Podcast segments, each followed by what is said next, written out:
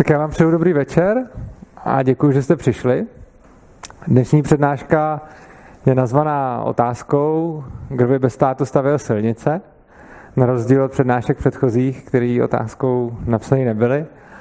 A ten důvod k tomu je, že vlastně, když někomu řeknete společnost bez státu, tak ve zcela nejvíce případech první otázka pro mě ku podivu nesměřuje na soudy a armádu a, a tak dále, ale ty lidi se ptají, kdo by stavěl silnice. A dokonce už tady máme i upgrade, kdo by solil silnice. A, a potom z toho důvodu taky na tohleto téma je spousta libertariánských vtipů, který si z téhletý otázky dělají, dělají legraci. Tak my to tady dneska probereme trošku vážně. Takže o čem ta dnešní přednáška vlastně bude? No napřed se teda zodpovídá na to, kdo by v praxi stavěl ty silnice. Potom se podíváme na to, jak by to bylo se stavbou silnic, řekněme meziměstských, takových těch dálkových komunikací. Potom na silnice ve městě, a to se samozřejmě bude týkat i řekněme nějakých jako tranzitních funkcí veřejných, veřejných pozemků. A nakonec se podíváme na nějaká dopravní pravidla, který momentálně určuje stát, a bez státu by nebyla žádná centrální autorita, která by určila dopravní pravidla na všech silnicích. Takže ta otázka právě, kdo by stavěl ty silnice, je míněná různě. Někteří lidi, když se na to ptají, tak skutečně je zajímá to, kdo by to jak zaplatil a kdo by to postavil. To je podle mě ta poměrně, jako na to se dá odpovědět docela jednoduše, ale pak vlastně ta otázka má ještě druhý rozměr, a to je, že by na to někdo musel někde sehnat ty pozemky, že? Což už je docela problém, a to je něco, o čem se budeme bavit po, po většinu toho času.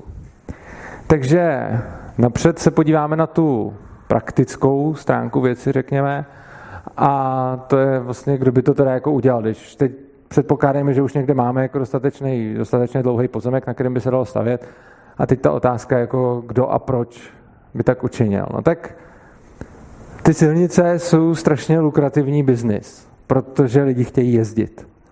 Jenom v České republice máme obrovský trh, jako miliony lidí, kteří se prostě dopravujou, nebo tu automobilovou dopravu nějakým způsobem využívají.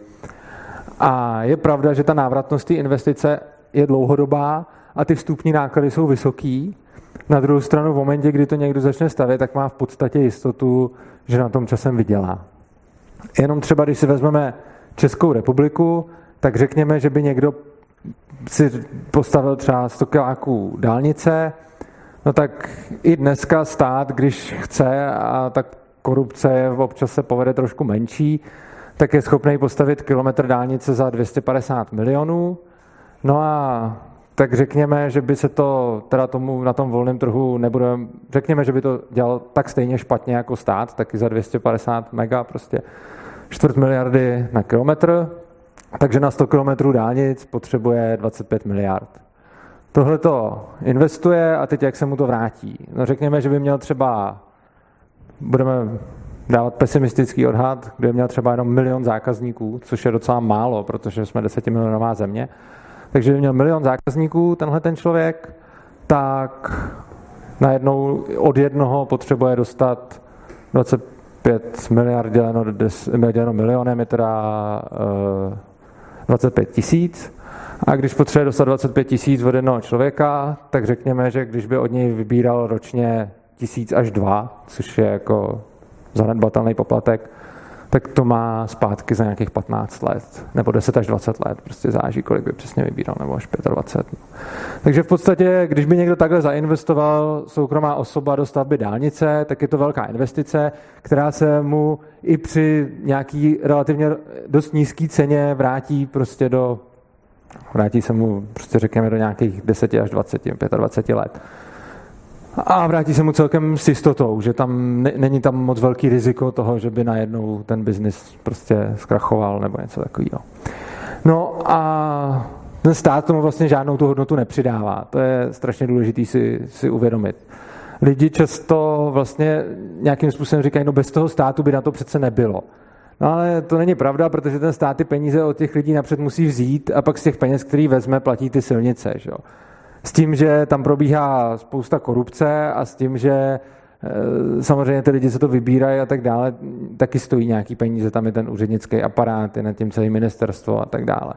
Což znamená, že vlastně ten stát ty peníze od těch lidí vybere a něco z nich utratí a pak to postaví.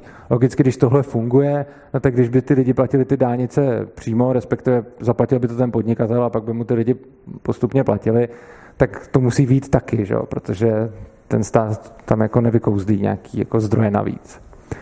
No a ta otázka samozřejmě potom, ta druhá část téhle otázky už trošku zajímavější je, kdo a jakým způsobem by to platil. Že? Dneska známe, že se platí jako nějakým systémem, řekněme, mýtných brán nebo dálničních známek. No a protože tohleto lidi znají z toho, jak je to dneska, tak typicky napadne se ohledně volného trhu zeptat, no jo, takže když bude spousta společností, která bude stavět silnice, tak budu muset mít sto dálničních známek a budu muset jako na každém kiláku stavět na mýtný bráně, abych platil dalšího majiteli. Že? Tahle ta úvaha je špatná z jednoho důvodu, a, to, že, a, a dělá se to zdaleka nejenom na, na těch silnicích. S tímhletím se člověk setká hrozně často, když mluví o volnotržní společnosti. Jakože ty lidi si vezmou nějaký parametr z dnešního světa, toho se drží, ten si jako zafixujou, nějaký jiný změní, teď je dají dohromady, vyjde jim nesmysl a z toho řeknou, no takže to nebude fungovat. Jo. Což jako ne, vlastně ta, on není důvod, proč by to ty podnikatelé dělali takhle špatně. Je to podobný jako třeba, když kolem revoluce se řešilo, jak to tady bude dál, byli zastánci jako víc kapitalismu, méně kapitalismu, pak takzvaný ty zlatý střední cesty. A celá otevřeně se tady lidi v roce devadesát jako báli, dobře, a když teda necháme potravinářství, aby to nezajišťoval stát, tak tady všichni umřeme, protože nikdo nebude prodávat potraviny, protože přece šmelináři, když si můžou vybrat, tak, tak obchodují jenom s tím lukrativním zbožím. Jako. A ono samozřejmě z jejich pohledu to zase vypadá logicky. Jo. Ono z jejich pohledu oni vidí, že stát zajišťuje potraviny a šmelí se teda s něčím, jako s nějakým drahým zbožím ze západu a podobně, takže jim přijde v tom daném nastavení a v tom daném systému, ve kterém žijou, že ty lidi, kteří si chtějí vydělat, budou dělat to, co dělají tam lidi, když si chtějí vydělat. Jenže ono se změní spousta dalších podmínek a nemá vůbec jako smysl předpokládat, že tohle to bude stejný. Jo. Takže ty podnikatelé na tom chtějí především vydělat. A pokud si postaví dálnici takovou, i když to bude spousta, že se na to složí a bude se každý kilometr měnit majitel, tak buď by tam každý kilometr dali mýtnou bránu, tak na to moc nevydělají, protože lidi se takhle přepravovat nechtějí. A nebudou ochotní za to tolik zaplatit, jako když to budou mít lepší, komfortnější a budou se tam přepravovat rychleji. Nějaké možnosti, které mají. Tak za prvý se můžou spojit, když jednu silnici bude vlastnit víc majitelů, protože přece jenom silnice je jako velká investice. Tak se tyhle ty majitelé můžou spolu domluvit tak, aby se jim to prostě vyplatilo. Že? A tohleto občas vidíme i, tohleto občas vidíme i dneska, když spolu prostě dvě firmy nějakým způsobem spolupracujou, že jedna se specializuje na něco a druhá na něco jiného. Třeba na ten někoho, kdo něco prodává a druhý, který to umí přestěhovat. Tak si ty firmy taky jako mají spolu už třeba smlouvu, že přijdete někam, něco si tam koupíte, když si koupíte třeba piano, já nevím, tak, tak si koupíte piano a oni už mají firmu, která, který jsou stěhováci a oni je zavolají a, a oni to tam odvezou. Že? Tak prostě ty, ty soukromí subjekty spolupracují, protože každý chce co nejvíc vydělat a tady se jim ta spolupráce vyplatí. Takže místo, aby stavěli ty lidi pokaždý, když se změní majitel, no tak stačí prostě sledovat, kdy tam ten člověk najede nebo kdy si jede, že? A pak si ty informace mezi sebou vymění a o ty peníze se prostě podělí podle toho poměrově, kolik kdo používal jako jeho, jeho cesty.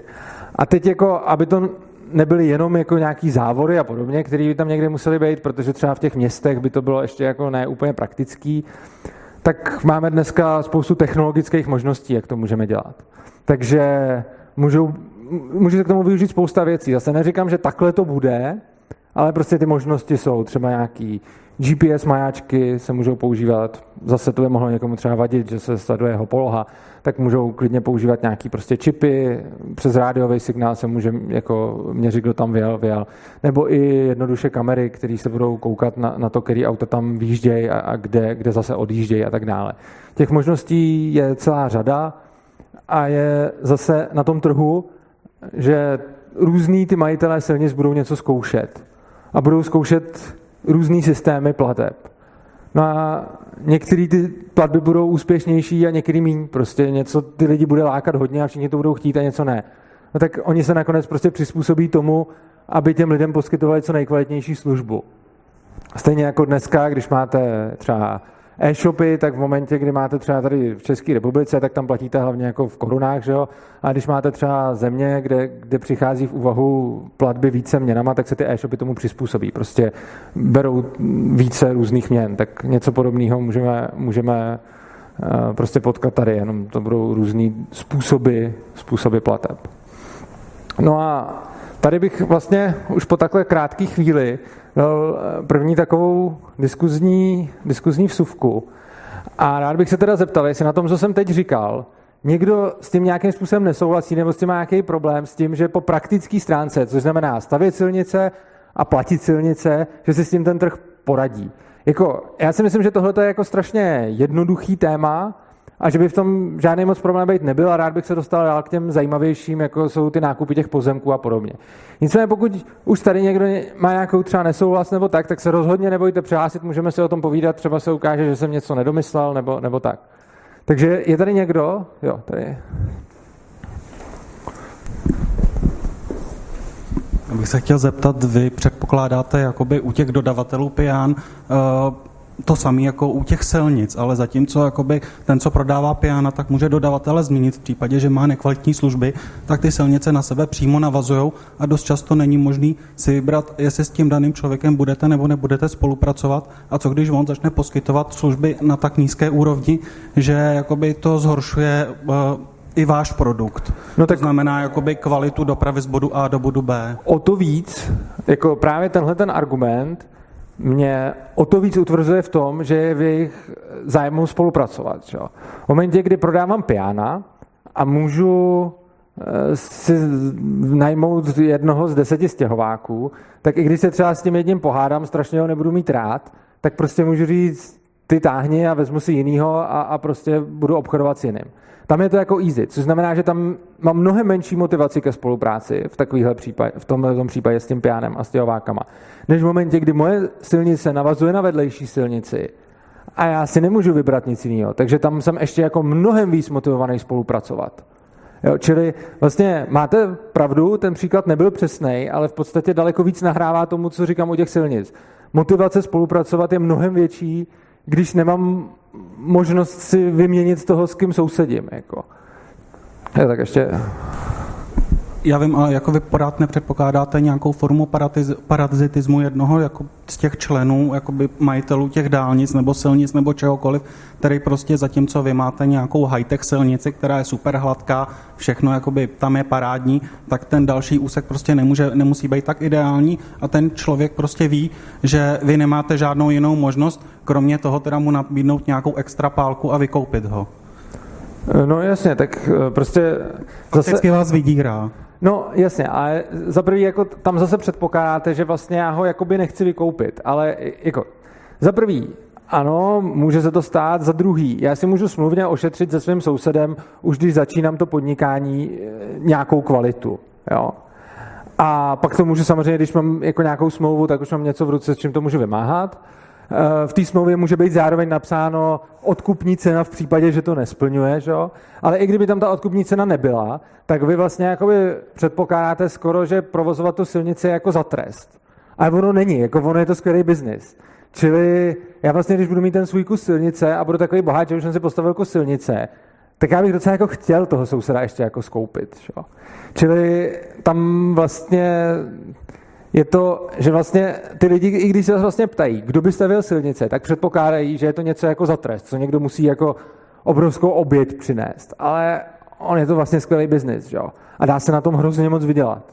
Jo, jak jsme si tady říkali, jako tam to jsou obrovský prachy, které těm tečou. A i když bychom předpokládali ten milion zákazníků, který platí tisícovku dvě ročně, tak se mi dvacet pět miliard vrátí za patnáct let, jako. To, to, a potom už vydělávám takovýhle peníze. Samozřejmě do toho musím, musím to jako udržovat, opravovat a tak podobně, takže, takže to jsem jako nadstřelil, jo. Ale ale je to něco, co třeba člověk strašně chce jako mít a odkázat svým dětem, jo, protože to je zajištění.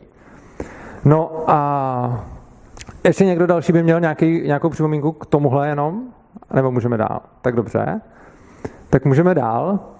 A dalším teda tématem jsme říkali, jsou ty silnice, ty prostě extravilán, jakože mezi, meziměstský silnice. Tak meziměstský silnice mají tu vlastnost, že by bylo dobré, aby byly, aby vedly rovně, jednak protože z bodu A do bodu B je to nejkratší prostě po, po úsečce a jednak protože se dá jezdit rychleji, když je to rovně. Takže to je jako ideální stav.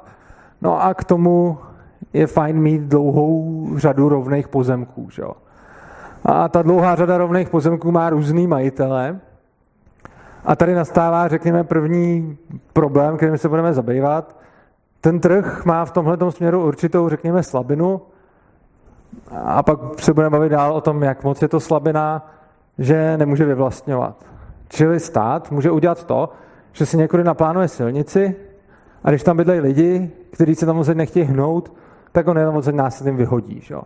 Tím se mu pak líp staví a ty silnice jsou rovnější, protože mu nikdo nemůže protestovat. Naopak, když ta firma si ty pozemky musí nakoupit a v momentě, kdy někdo neprodá, tak to musí řešit nějak jinak. A jinak je většinou dražší a ta služba je pak horší, protože ta silnice není tak rovná. Jako.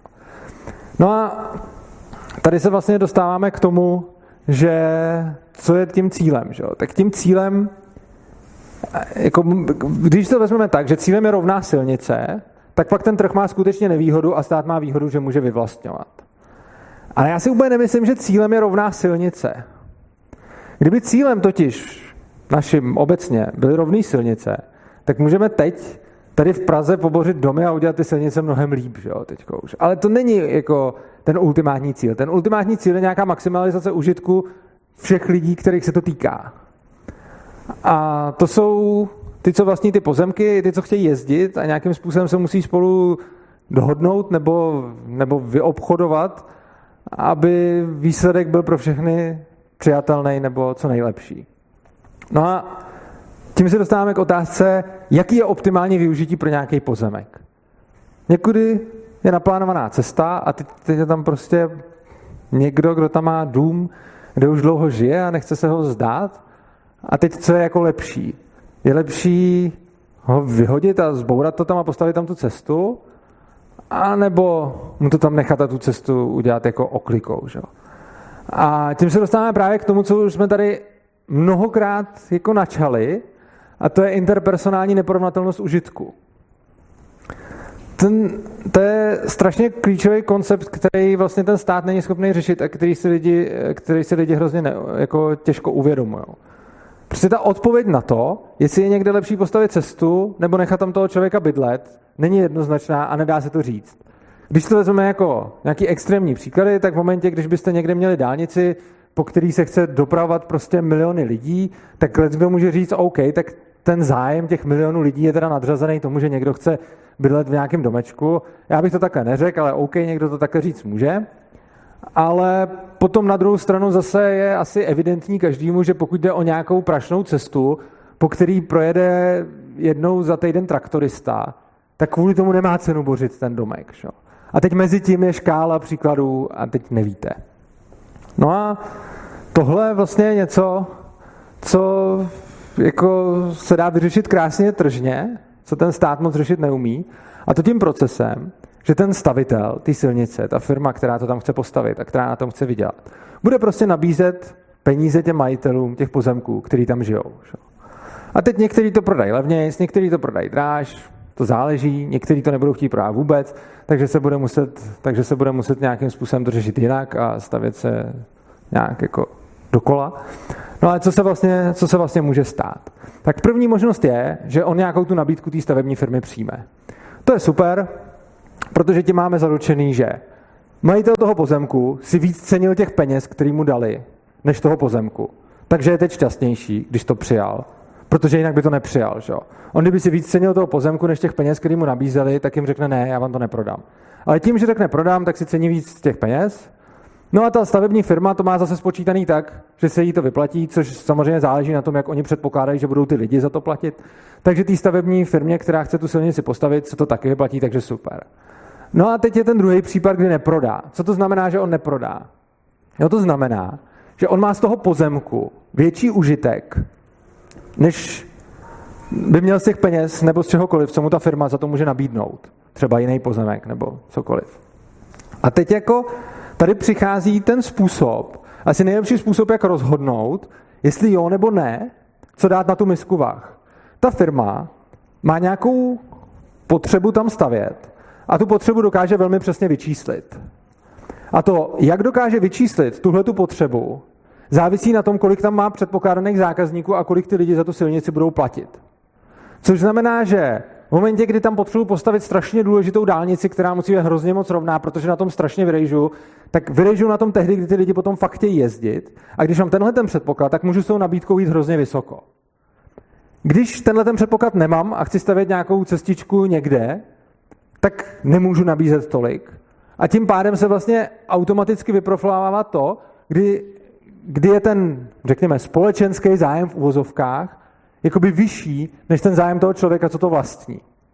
Jo? A tím, že ten člověk to odmítne, tu nabídku, a řekne, já vám to neprodám, tak vlastně říká, já si toho pozemku cením víc než těch peněz, který mi nabízíte, a oni jsou zastropovaní tím, co můžou nabídnout, a když on to ani za tuhletu sumu nevezme, no tak to znamená, že ten užitek je pro něj vlastně ještě větší. Jo?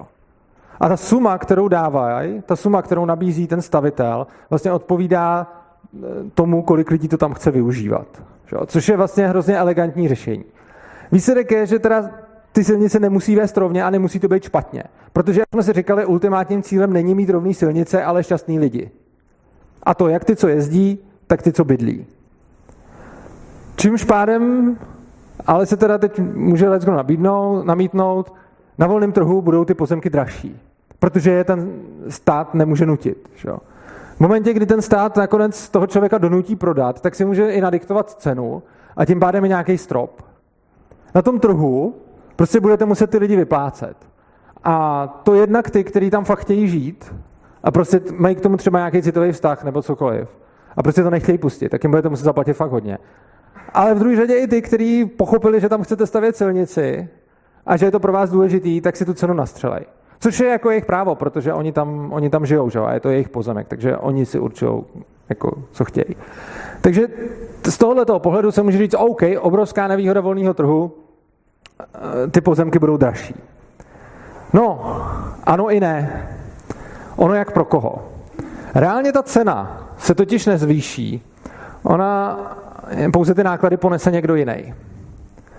Prostě v momentě, kdy já jsem stát a někoho donutím prodat ten pozemek za cenu, kterou já mu nadiktuju, tak to mám levnější, skutečně za to zaplatím míň.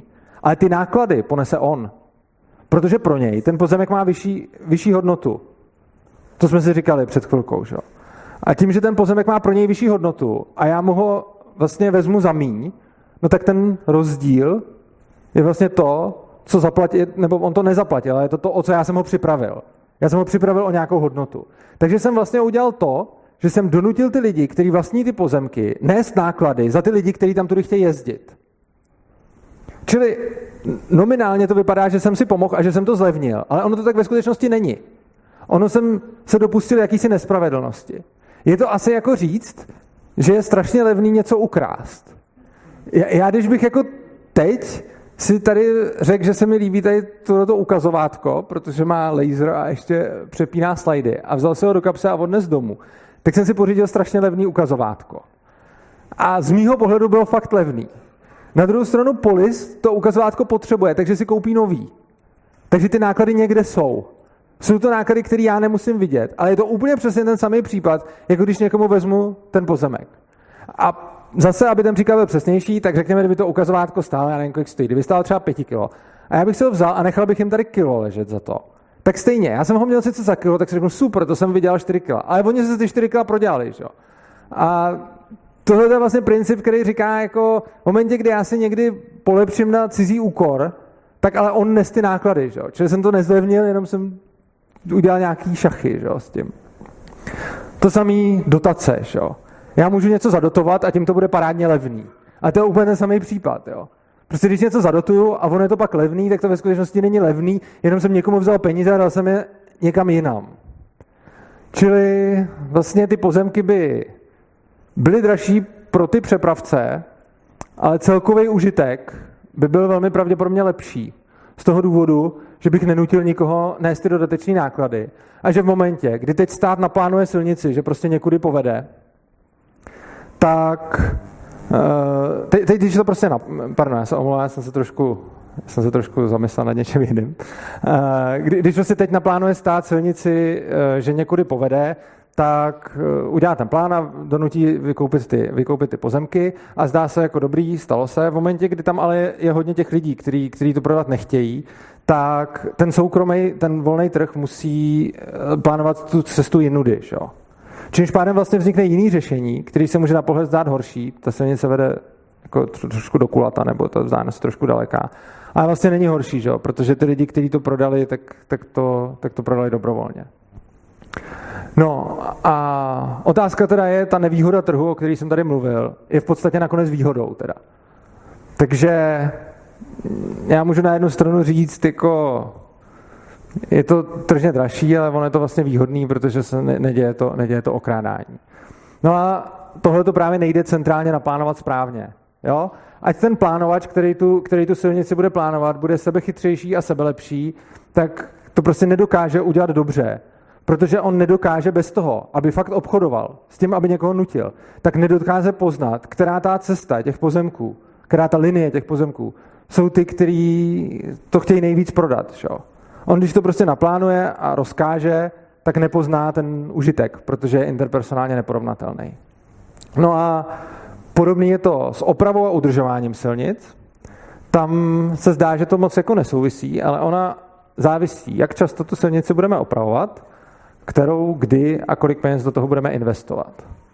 No a teď to zase stát dělá nějak, že si prostě vyměří, který silnice opravuje, ty opravuje, vyměří to nějak, že si prostě úředník řekne, tady jezdí hodně aut, je tam hodně děr, tak to opravím v lepším případě, v horším mu někdo zaplatí, nebo si prostě opraví tu silnici, kterou jezdí do práce, že jo? Protože ho tam štve, že jsou tam ty díry.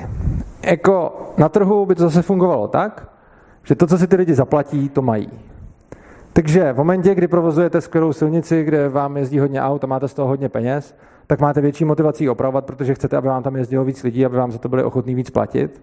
V momentě, kdy máte nějakou vesnickou cestu, tak se vám to za stolik nevyplatí. No a teď si někdo řekne, no dobře, a co teda ty chudáci vesnice, jak by to bylo? Co když je vesnice o dvou stech obyvatelích a tam vede silnice a nikdo ji nebude opravovat a bude to rozbitý, že jo? Budou tam díry a podobně. No, v nejhorším případě holc obyvatelé ty vesnice půjdou a budou vysypávat ty díry štěrkem. Že? A teď si řeknete, není to horší? No není. Že? Prostě v momentě, kdy já vezmu peníze nějakým lidem a dám je na opravu silnice, kterou by si ale oni dobrovolně nezaplatili, tak je to ohromný plejtvání. Proč? Já bych ji teď v současném stavu mohl říct, jako stát je schopný udělat, že všechny silnice budou v perfektním stavu. To on dokáže, protože má ty peníze vybraný od těch lidí a dokáže je přinutit k tomu, aby to zaplatili. Takže kdyby teď se stát rozhodl, tak může všechny silnice opravit úplně na perfektní stav. Blbý je, že ty peníze budou pak chybět jinde. Že? Takže já můžu v každý horní dolní udělat dokonalou silnici bez jediný vady a kdykoliv se někde objeví problém, tak to, tak to celý opravím a bude to hrozně drahý. A tohle to jde obecně říct skoro o každý službě. Vlastně já každou službu, když do toho nasypu víc peněz, můžu po- poskytovat ještě líp. Jenže prostě někde je to plejtvání a někde není. Tam, kde je vyžadovaná zákazníkama dobrá silnice tak moc, že jsou ochotní si za ní platit, tak tam je to dobrý udělat. Tam, kde je malá vesnice a ty lidi prostě se nechtějí složit, tak to není, že by byli chudáci lidi, oni tam nedostanou silnici. Ne, naopak. Oni, všichni jsme chudáci, když jim tam musíme tu silnici platit, protože je to platba za něco, co nechcem. Jo, je to, je to jako kdybych si řekl prostě pro vás všechny je zdraví jíst jabka, tak vám všem vemu peníze a koupím vám za to jabka, jo, prostě, protože jsem tak rozhodl, i když to nechcete. Což je jako špatně, že jo. A úplně stejně je to s tou silnicí. Jako já můžu do každé vesnice dovést nějakou super silnici, ale není to, není to cílem, není to to, co by, to, co by lidi chtěli, že jo. No jak jsme mluvili o tom způsobu rozhodování, tak v tom poměrně často hraje roli korupce. A Konkrétně například je zajímavá cena dálnic, jo, v České republice. To, je, to, je, to se strašně liší. Někde se to logicky liší podle terénu. A teď jako stát třeba říká, že teď se už, že jsme jako hrozně dobrý, že dokážeme už stavět silnici za asi dvě stě dvacet milionů na kilometr dálnice. Teď jsem koukal na nějaký server, který počítal průměry cen dálnic za posledních, já nevím, jestli patnáct let nebo něco takového, a to už to bylo nějakých čtyři sta padesát milionů. A byly tady dálnice, které stály i jako miliardu na kilometr, že jo, to máte milion za metr hezký. A teď jako co s tím? Teď se jako, jak zjistit, bylo to moc, nebylo to moc? Těžko říct. Můžete se podívat k sousedům do Německa, tam zjistíme, že leckdy umějí stavět levněji než my, což je pozoruhodný vzhledem k, jim, k jejich platům. Občas i v Rakousku, kde mají ty hory, jsou schopní stavět levněji než my, ale já to nechci koncipovat jako nadávání na nějaký český stát. Jo. To, je jako, to, že to někde staví levněji, někde to staví dráž, je prostě fajn, ale nejde na základě toho vlastně jakoby nic říct, protože když náš zákazník vyprodává sklady, tak občas, protože se potřebuje toho zboží zbavit, ho prodá za dvacet procent ceny. A co já teď můžu udělat, když tady se staví dálnice? No tak porovnám to s nějakou jinou. A co když ta jiná dálnice byla postavená z nějakých specifických důvodů levnějc? Jo? A teď se vždycky dá říct, jako, tam to bylo hornatý, tam se muselo stavět mosty, tam se muselo stavět tunely, to je samozřejmě všechno dražší. Jo? Teď někde, jako někde se na to podíváte a řeknete si, to je úplný úlet, to je celkem rovina, oni tam staví šíleně draze. A někde si zase řeknete, no tak asi to bylo do kopce, ale o kolik dražší to má být, no těžko říct. No a vlastně zajímavá je tahleta statistika, že některé dálnice, některé úseky v České republice jsou postavený tak draze, že na tom místě by bylo levnější postavit rodinný domy bez zahrad a nalepit je takhle na sebe. Takže prostě ta plocha té dálnice byla dražší, než tam vystavět rodinný domky. Prostě. Což, což už tohle to je takové jako jediný srovnání, který si řeknu, wow, tam asi něco drhne. Jako. To je asi předražený.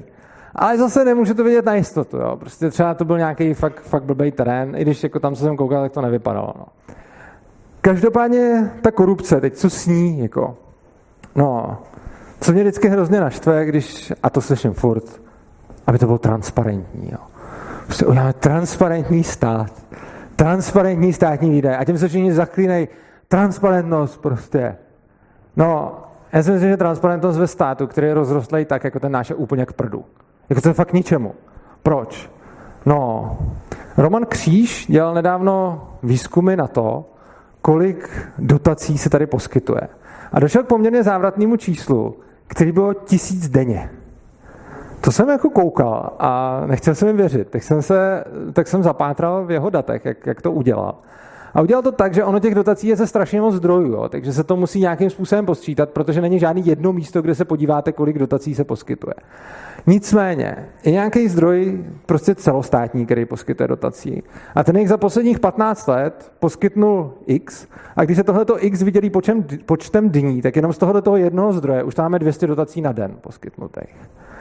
A další dotace poskládal nějak z Evropské unie a ještě něco potom, že detailně rozebírali Zlínský kraj, k tomu dodal data, tuším, Tomáš Pajon, jestli ho znáte, a nějakým způsobem tam počítali, kolik je ve Zlínském kraji dotaci a pak to nějak extrapolovali na celou republiku. Nevím přesně, jakou používali metriku, takže nevím, jestli číslo tisíc není trošku nadsazený, ale rozhodně jsou to stovky. Jako. A když máte systém, který poskytuje stovky dotací každý den, tak to, že je transparentní, vás fakt naprosto nemá jak zachránit. Jo, prostě to bude hod na netu a i kdyby každá smlouva, kterou stát uzavírá, byla prostě na netu a každý by se na ní mohl kouknout, tak je toho tolik, je to takové množství, že tam už to nemůžete udělat transparentní, protože se to prostě množstevně ztratí. To je, to je prostě množstevní útok na vás, kdybyste to chtěli kontrolovat, na to byste museli mít obrovskou firmu s obrovským počtem lidí, která to bude kontrolovat. A stejně, hlavně to pořádně neskontrolujete, protože jak jsem tady mluvil o těch dálnicích, že jo, vy prostě vidíte, jako jo, tady byla dálnice, kde stála prostě miliardu na kilometr. Řekněte si, jo, to je dost, ale jako víte, že to byla korupce, nebo to jenom někdo jako hodně podělal, byl to omyl, nebo, nebo, nebo prostě co, jako z toho nic nedokážete. Takže i kdybyste viděli všechny smlouvy, které stát uzavírá, tak vám to nepomůže, protože tím nemůžete nic dokázat. Maximálně uvidíte nějaký podezřelý jevy v tom obrovském moři těch všech jevů, že jo. A Co s tím teda? No, otázka je, kdy k té korupci dochází. K korupci dochází v momentě, kdy někdo spravuje cizí peníze. To je jako fundament toho. Prostě jde o to, že já spravuju cizí peníze, takže můžu někomu nabídnout drahou službu za to, že mě dá méně peněz, než kolik to stojí. Jo? Já můžu být úředník, který rozhoduje o tom, kolik bude ta dálnice stát, a můžu schválit dálnici předraženou o miliardu a dostanu za to deset mega. Že? A prostě v momentě, kdy je takhle nastavený to prostředí, tak se těm lidem vyplatí být skorumpovaný. Protože prostě, a, to, a tomu se nedá nějak zabránit. I když na to nasadíte kontrolora, tak se dá skorumpovat i ten kontrolor úplně na stejný bázi. A i když uděláte kontrolora kontrolora, tak je to úplně stejný. Jo, prostě v momentě, kdy bude někdo rozhodovat o cizích penězích, tak je tam vždycky korupční potenciál prostě ze základu. A toho se nezbavíte. S tím nejde nic dělat. Nepomůže transparentnost, nepomůžou kontroly, nepomůže vůbec nic. Naopak, čím víc to bude narůstat, tím větší je ten korupční potenciál, protože tím víc tam bude těch peněz na to, abyste platili všechny ty kontroly a tu transparentnost a tu firmu, která udělá ten web, na kterým budou všechny ty transparentní zakázky vidět, že jo, včetně té zakázky na ten web. A prostě tohle to nikam nevede. No a co někam vede je, kdy mě nemůžete skorumpovat, když já mám svoji firmu, jsem její majitel, je to můj majetek a v takovém případě jsem neskorumpovatelný. Proč?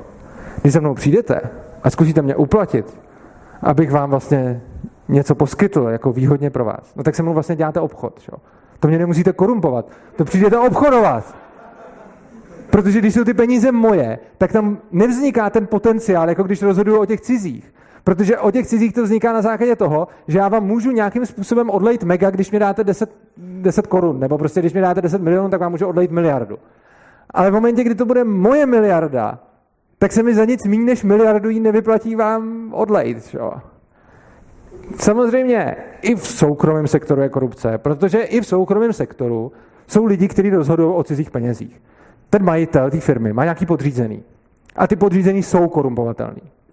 Jenže, na rozdíl od státu, ten majitel má mnohem větší motivaci si to hlídat, protože jsou to jeho prachy. Ale hlavně, a to je ještě mnohem důležitější, řekněme, že si to z nějakého důvodu neuhlídá, protože ty podřízení jsou vynalézaví a on prostě třeba není úplně nejbystřejší. V momentě, kdy se mu tam ta korupce moc rozbují, tak on na tom sám dojede. On na to zkrachuje. Jenže když se tohle stane ve státu, tak stát jenom zvýší daně. Že? A ty náklady ponesou občani. Čili jako ano, i v soukromém sektoru máte korupci, ale v momentě, kdy nějaká firma se dostane do stavu, kdy se tam prostě korumpuje moc, tak skončí a nahradí jiná, kde se korumpuje míň. A to je ten hlavní samočistící princip. A tenhle ten stát nemá. A z toho důvodu máme tu korupci. A z toho důvodu zrovna v téma, téma těch silnic je takový problém, že jo? Protože tam se to hrozně blbě jako postihuje a tam ty více práce a vždycky se dělá smlouva a další smlouva k ní a, a už se to sype. Že jo? No, dobře, tak tady bychom teda ošetřili na, na korupci, která by v, v soukromém sektoru byla nižší, ale lze samozřejmě nabídnout, OK, korupce bude nižší, ale co když ten majitel bude chtít strašně vysoký zisky a napálí hrozně vysoké ceny? A prostě udělá to, že řekne, tady stojí silnice, já jsem její majitel a kdo chce projet, tak mi od letoška nebude platit litra, ale budeme platit sto tisíc prostě. Co s tím, že jo? No, za prvé je konkurence. A to i v případě těch silnic. A ona zdaleka nemusí být dokonalá a, a prostě nejpružnější a všechno. Ono stačí, když nějaká je. V momentě, kdy já budu vlastnit silnici z Plzně do Prahy, dálnici, a nasadím si tam moc vysoké ceny, tak ty lidi začnou jezdit po těch silnicích vedle. Sice tam budou pomalejš, ale nezaplatí mi tolik. Šo? A nejenom to, mě konkuruje i veškerá jiná doprava. Jako to je důležité si uvědomit. Já, když jsem majitel silnice, mě nekonkurují jenom ostatní majitelé silnic. Mě konkurují majitelé železnic. Mě konkurují veškerý dopravci, který, já nevím, lítají, používají lodě nebo cokoliv.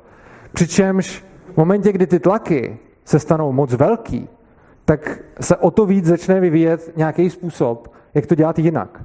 Takže například dneska je takový jako novinka, nebo prostě co se začíná, zatím to nic moc, ale třeba to časem bude, že se dopravuje zboží dronama. Že?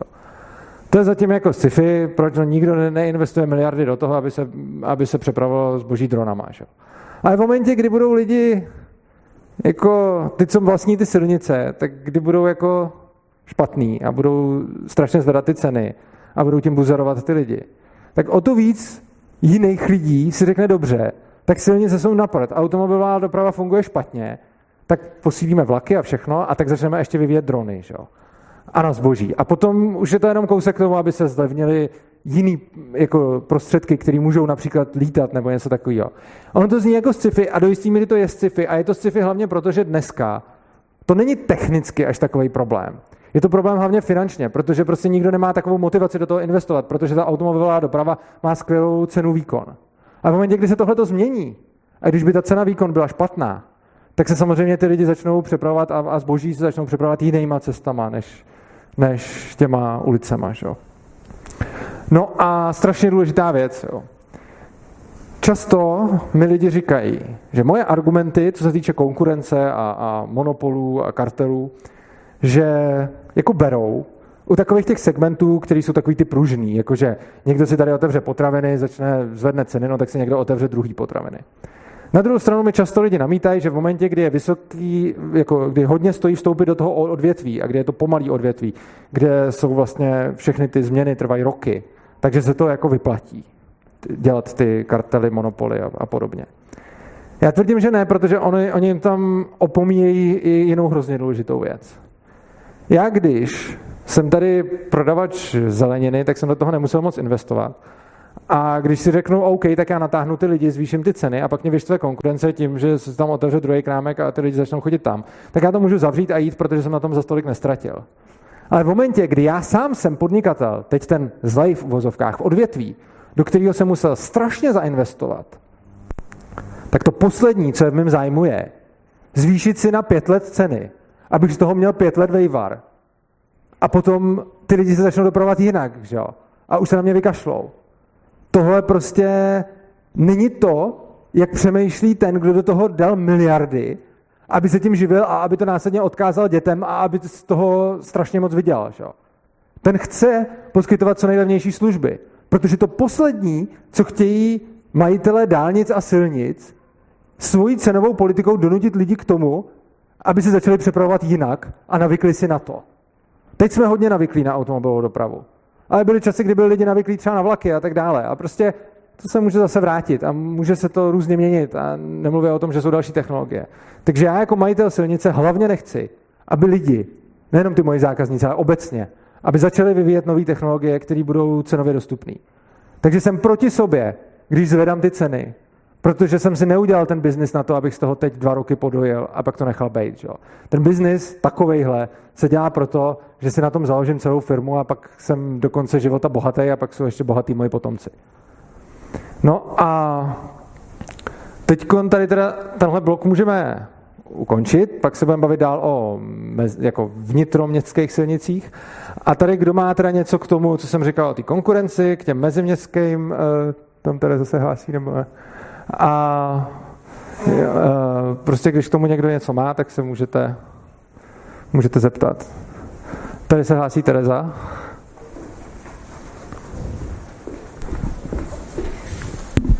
Ty jsi zapomněl na ty tunely. Uh, jo, že... a ty jsem nezapomněl, ty jsem neřekl celkem schválně, ale, ale celkem dobře. Celkem schválně, jo, dobře. No dobře, dobře, tak jako je jenom jako další možnost, která, k, protože jsem se chtěl vyhnout diskuzi o, protože jsem se chtěl vyhnout diskuzi o přirozeném právu a soukromých soudech, která je na jiný, která je na jinou přednášku, tak tady byl jako návrh, že by se samozřejmě dalo řešit to, když někde, někdo nechce prodat pozemek, že by se to podkopalo. A že by ta dálnice šla tunelem spodem. Dostatečně spodem, tak aby to toho člověka neovlivnilo. O tom jsem tady nemluvil poměrně schválně z toho důvodu, že on je to samozřejmě potom sporný, že jo? Protože se pak dostaneme do takových těch debat o tom, když vlastním pozemek, kam až dolů ho vlastním a kde je to ještě moje, že jo?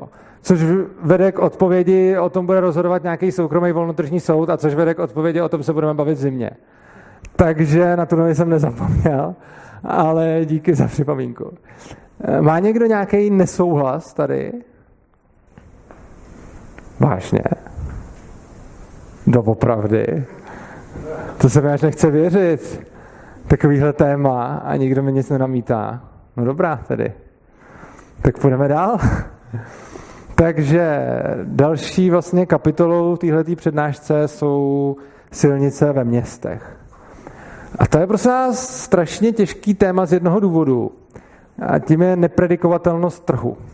Nebo strašně těžká predikovatelnost trhu. Je to něco, co jsem se zrovna dneska setkal v diskuzi někdy dopoledne. Jsem diskutoval s jedním člověkem, který mi říkal, to pardon, že tady odbočovám, ale se toho týká, který mi říkal, vy jste strašný sociální inženýři, vy si linkujete tu společnost, jak by měla vypadat prostě a, a chcete to těm lidem předepisovat, jak to mají mít. Ale to je obrovský nepochopení toho všeho, co tady říkám. To, proč tady uvádím příklady, jak by se to dalo dělat, má jediný důvod. Hodně lidí si nedokáže ani jeden představit.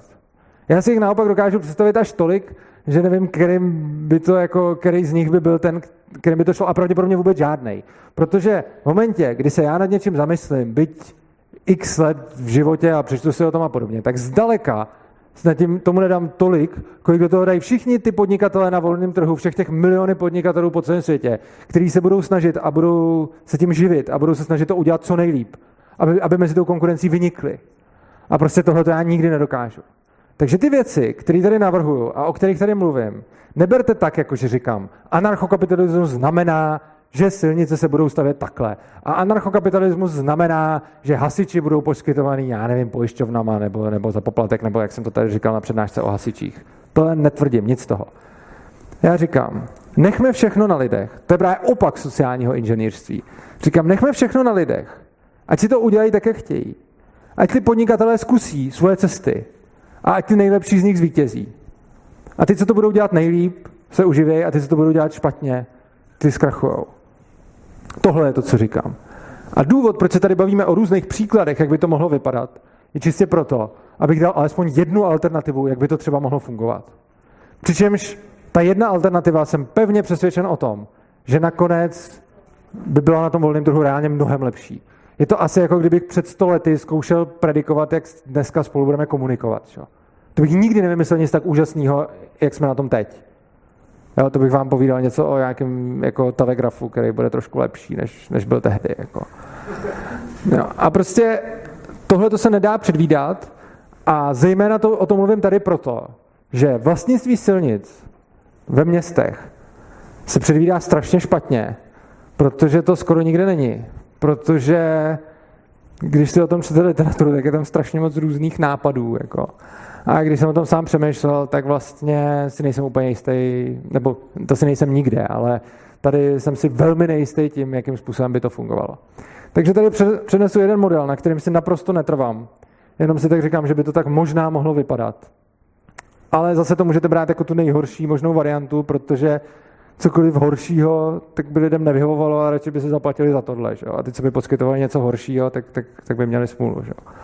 Takže to, co já si myslím, je, že ty ulice by patřily těm vlastníkům těch domů okolo. Například, že by developer postavil čtvrť nebo blok nebo prostě něco a k tomu by postavil nějakou dopravní obslužnost. A tu by nějakým způsobem prodal těm, kdo by vlastnili ty byty, přičemž by existovaly nějaké smluv, jako smluvní závazky. Jako ne, že by každý vlastnil prostě x metrů čtverečních té silnice. A že by byly nějaké smluvní pravidla, které by ošetřovaly, jakým způsobem to bude fungovat. A například by tam fungovalo něco jako, jak dneska máte bytový družstvo nebo tak, že by ty lidi o tom třeba mohli hlasovat a tak podobně.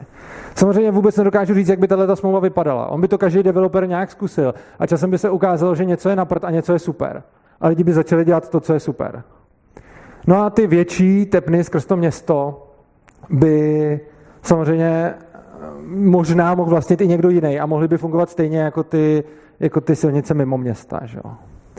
No a výhoda tohoto konceptu, kdy lidi vlastní ty svoje ulice, je, je obrovská z toho důvodu, jakým způsobem si za to můžou vybírat poplatky. No, zaprvé se tím dají skvěle omezit dopravní špičky. Protože je logický, že si za silnici zaplatíte víc v době, kdy se tam bude víc jezdit. Že? Jako teďkon to nejde, protože teďkon se za silnice platí z daní. Že? Ale umím si představit, že když máte službu, která se prostě v některých chvíli využívá víc, tak to prostě ten podnikatel nacení víc. Že? To je stejně jako občas máte i u nějakých telefonních operátorů a podobně, že prostě o víkendu voláte levnějc, protože je tam méně vytížená ta síť. A přes týden třeba dráž. A tím se snaží ten operátor motivovat ty lidi, aby využívali tu síť někdy jindy. A tohle to stejný by mohlo být s těma ulicama. Dneska vlastně všichni začínají práci v několika hodinách a končí práci v několika hodinách a ano, ono je to daný tím, že prostě začíná den a končí den, takže hodně lidí prostě nějakým způsobem takhle funguje. Na druhou stranu zdaleka ne všichni, někteří si to můžou naplánovat jinak a teď k tomu nemají žádnou motivaci. A krom toho, kdo by to zejména mohl využívat, jak jsou teď třeba problémy, kdy povolit nákladáky a tak dále, že jo? To by se taky mohlo odrazit na té ceně.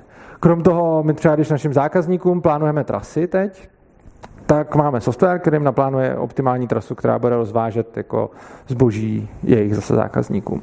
No a tenhle ten systém samozřejmě nijak nezohledňuje, jaká je denní doba a klidně vyšle ty auta do té zácpy, protože to není moc dražší, než když, než když jedou jako rovnou ulicí, že jo? Za předpokladu, že by poplatek, když tam jedete v jednu odpoledne, byl čtvrtinový, než když tam jedete v osm ráno, tak už by se začalo vyplácet to plánovat podle toho. Čímž by se daly ty špičky rozložit a lidi by měli naprosto přirozenou motivaci přepravovat se v takové době, samozřejmě ne všichni, jo? Jako neznamená to, že úplně všichni by, by na to zareagovali, protože někdo se prostě potřebuje dopravit ráno. A ten, kdo nepotřebuje, tak má přirozenou motivaci to dělat jindy.